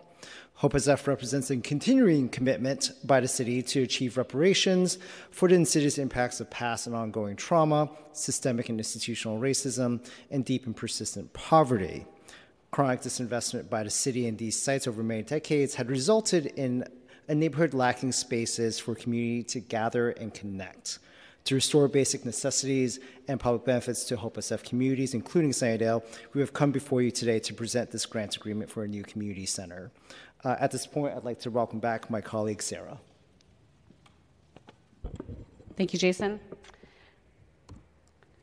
Um, very briefly, I know we're all tired. It's at the end of the day. I'm going to give you a brief update on Sunnydale, Hope SF, or Sunnydale as it is right now, and the presentation on the um, community building. Um, we've come a long way from our seven corner study almost 20 years ago. The map below is the Hope SF development as planned. Outlined areas are currently completed or current phases of development. Very quickly, the purple outline includes Casala, a 55 unit affordable building that opened in 2019. Pink outlines 290 Malosi, a 167 unit affordable housing development that opened earlier this year, as well as Block 5, a future market rate development that's yet to start construction. The orange represents a recent phase which is under construction, uh, under pre development, sorry, and will include two new affordable housing developments for an additional 170 units um, of housing, two market rate buildings, and new public open space. Construction is set to uh, start on those improvements in 2023. The blue is the current phase of development, and this is what we call the hub. Currently, infrastructure improvement for the new streets and utilities are underway in this area, having started in February of this year. The Sunnydale Hope SF Community Building, as we mentioned, is a larger part of the hub. The hub includes 70,000 square feet of new community serving spaces. This includes our 28,000 square foot community building, which is on the left side of the screen, as, um, which is scheduled to start construction um, next month. It also includes a 10,000 square foot rec center with gym financed by both the Rec and Park departments and Mercy Housing and Related. That's on the left side. Um, both buildings make direct connections to McLaren Park, Herz Playground, and Coffman Pool. Across the street is Block 3, there's th- where there's 3,000, sorry, 30,000 square feet of community serving uses, including the DPH Wellness Center, um, another daycare center, an incubator restaurant space, and seven micro retail spaces. This building is set to break ground in the spring of 2023. Overall, the hub's really envisioned to be a gateway for Viz Valley and Sunnydale residents to connect, build community, and access amenities with opportunities for recreation, health, wellness, education, retail and dining, cultural activities, and local job and economic development opportunities. This is the ground floor use of the of the community building. Um, the center itself will be highly sustainable, durable building, and will add an additional one acre of publicly accessible landscaped um, green space and outdoor gathering areas. The project will also be LEED Gold certified. The Housing Authority will maintain a long-term ground lease at no cost to the borrower, to Mercy. Um, the Mercy, through another entity, will own and operate the improvements. As was mentioned, Wu Yee will operate an 8,300 square foot community facility um, childcare facility for 72 children, all of which are affordable slots. There will be an additional 12,000 square feet operated by the Boys and Girls Club. This new club will allow the organization to expand outreach and increase the number of youth participating on site from about 100, from 35 children a day to about 135 kids a day. The rest of the space is approximately 55, 5,800 square feet, is neighborhood space, including community kitchens, multi-purpose rooms, and a living room for residents. The total cost for the project is approximately $40 million, with 17 million coming from Mercy and Related after a successful capital campaign. Another 13 million in funding is through New Markets tax credits, and the final $11 million, which is before you today, was contributed by Mayor Breed in her budget for fiscal year 2022-2023. Um, just to kind of give you an idea of the community space, this is a rendering of the living room where neighbor could, neighbors can gather, relax, have meetings, access free community Wi Fi, and attend programs such as poetry readings and movie nights.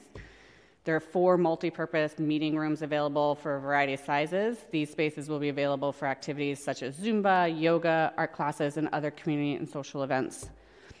This is a rendering for the Boys and Girls Club, um, which has school age, youth, and teenagers um, specific classrooms to access programs for academics, health and life skills, recreation activities, workforce development, and performing and visual arts. Um, thank you, supervisors. This concludes our presentation. We hope you're excited as we are to see this wonderful building start construction after four years of development and nearly 10 years of planning. As mentioned, construction should start next month if you, and be completed in mid 2024. Um, if you have any questions, Jason Liu and Elizabeth Kawada and I are here to answer any questions you may have. Thank Great. you. so much. And now we'll hear from the BLA. Thank you. Item 12 is this is a resolution approving a grant agreement between the Mayor's Office of Housing and Community Development and Mercy Housing California um, as was described by the department, this is uh, to construct a 28,000 square foot community building and surrounding area. Um, the, the grant agreement is $11 million. Will be funded by the general fund. And we showed the total project budget on page 33 of our report, uh, which is $40.4 million, funded by a combination of this grant, uh, new market tax credits, and then a contribution from Mercy of $19.5 million. Um, we did um, look at the construction cost per square foot, which is $1,165. Um, we we were working with the department very last minute to kind of understand sort of the reasonableness of that cost, um, and they, you know, we weren't able to like get a kind of like a benchmark, but we they did tell us that they are comfortable with it, and that the other investors in the project did review it um, and feel that it's reasonable um, for this project. So we recommend approval. Thank you. Supervisor Chan? Thank you, Chair Rona. I just wanted to uh, have a clear understanding about um, just the relationship among all the um, city entities. Um, so, uh, clearly is a joint venture between the city and County of San Francisco with Mercy Housing to renovate these spaces specifically for housing units um, and management of the uh, of Sunnydale. Um, for the uh, rec centers and including the child care center, are they still on? So will will Rec and Park come in and start doing the managements and managements of the lease for Boys and Girls Club and Wu Yee, or how does that work? Elizabeth Kawada with Mercy Housing. Thank you. Hi, good afternoon. I can speak to that. So, the rec center is adjacent to the community center. That will be owned and operated by the Recs and Parks Department, but the community center is owned by a Mercy affiliate, and that will be operated by Mercy Housing. And, And- we'll have a lease with the Boys and Girls Club in Bowie. Thank you. Yeah. Thank you for thank you for the answer.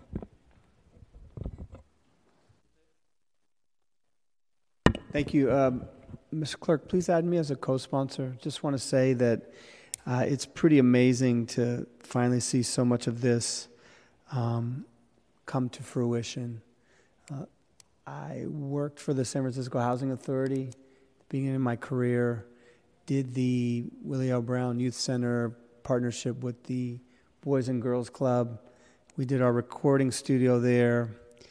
Um, whether she wants to admit it or not, the mayor copied my idea and brought it to the African American Art and Cultural Complex after we did our recording studio. So, uh, and it was really fun to actually name something after Mayor Willie Brown at the time, he was still in office. I always like to tell him we named one of the first buildings in the city after him.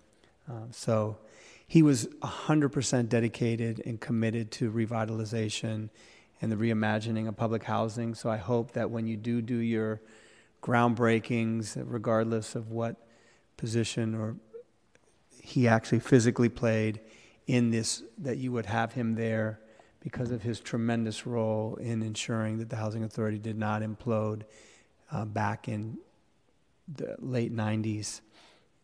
So this is tremendous. I think this is a tremendous asset and benefit to this community uh, that feels extremely isolated and overlooked at times. So this is a real, real wonderful thing uh, that we're doing.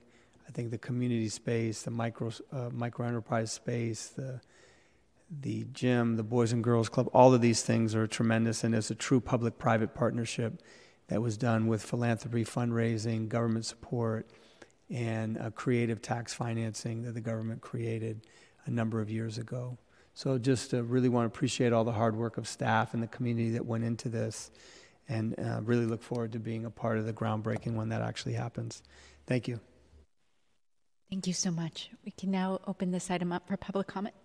Thank you, Madam Chair. Members of the public who wish to speak on this item and are joining us in person should line up now.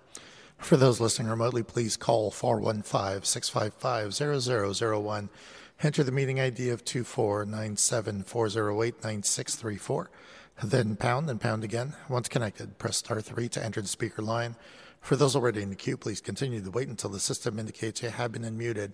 And as your cue to begin your comments, seeing no in person speakers, uh, Mr. Lamb, do you have any? Uh, Madam Chair, we have no speakers in the queue. Public comment is now closed. Uh, I, unless someone else wants to do the honors, I will make a motion to send this item to the full board with positive recommendation. On that motion to send this resolution to the full board with a positive recommendation, Vice Chair Safai. Safai, aye. Member Chan. Chan, aye. Chair Ronen. Aye. Ronen, aye. We have three ayes. That motion passes unanimously. And last but not least, item number 13. Yes, item number 13 is a resolution retroactively authorizing the Mayor's Office of Housing and Community Development to accept an in-kind gift of consulting services valued at 300000 from Coro, North uh, Northern California for a term of September 1st, 2022 through August 30th, 2024. Members of the public who are joining us remotely and wish to comment on this resolution, please call 415 655 0001. Enter the meeting ID of 2497 408 9634. Then press pound twice. Once connected, press star 3 to enter the speaker line. A prompt will indicate that you have raised your hand, and when the system indicates you have been unmuted as your signal to begin your comment. Madam Chair. Thank you. Hello. Welcome back. Welcome back. Thank you very much. Appreciate it.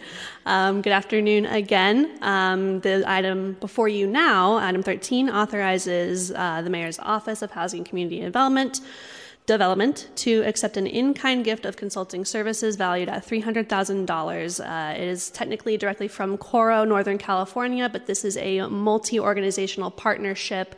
Um, we are also working with um, the San Francisco Foundation, Urban Land Institute, and Partnership for the Bay's Future. Um, this is being provided for a Coro Fellow um, that will be working full-time for the coming two years on the implementation of affordable housing production and preservation policies with a specific specific focus on equity and inclusion with our department's Dreamkeeper initiative efforts. Um, and uh, for some background, this is an in kind gift. Um, we did apply for this grant based off of the expertise and experience that Partnership for the Bay Futures and the foundation and everybody involved in this organization and this grant project um, have really in advancing equitable, inclusive policies, um, particularly for housing. Um, we're really, really excited because this builds upon a lot of the work that we've undertaken over the past number of years, um, starting with our Racial Equity Action Plan with the Office of Racial Equity, um, working very closely with the Human Rights Commission on Dreamkeeper, for example, our down payment assistance loan program. Um, we have been really excited to launch that. We have more applicants and more people closing loans than ever before. Um, and with that, you know, the grant was announced back in September 2022, um, and it is a cohort that all began together. It's really part of the professional development. That's why it is a retroactive um, resolution and it hasn't aligned directly with the timing of the cohort just to make sure that we could bring it here to you and present it today. Um, so we're really excited about this opportunity. We're excited to see what policy proposals come out of this. Um, and we're really excited that this is going to be a full-time position that can help somebody, a fellow that's interested in this, really make a big impact in our community and work with our communities. Um, they're really focusing on community-led projects. They're going to be doing a lot of outreach, engagement, um, having very quality conversations um, with a lot of people who will be impacted by these policies. And so, with that, I am here for any questions you may have. Thank you. Is this is this a one year position? It is two years. Two years. Two Okay. years. Yes. Great. Supervisor Chan? Thank you, Chair Ronen. As a former um, Coro Fellowship graduate, I would like to add it myself as a co-sponsor to this. And thank you so much for having this grant. I really look forward to seeing the policy recommendation that come out from the fellowship. Thank you. Thank you. Thank you. Mr. Clerk, can we please open this item up for public comment? Yes, Madam Chair. Members of the public who wish to speak on this item and are joining us in person should line up now to speak along the curtains.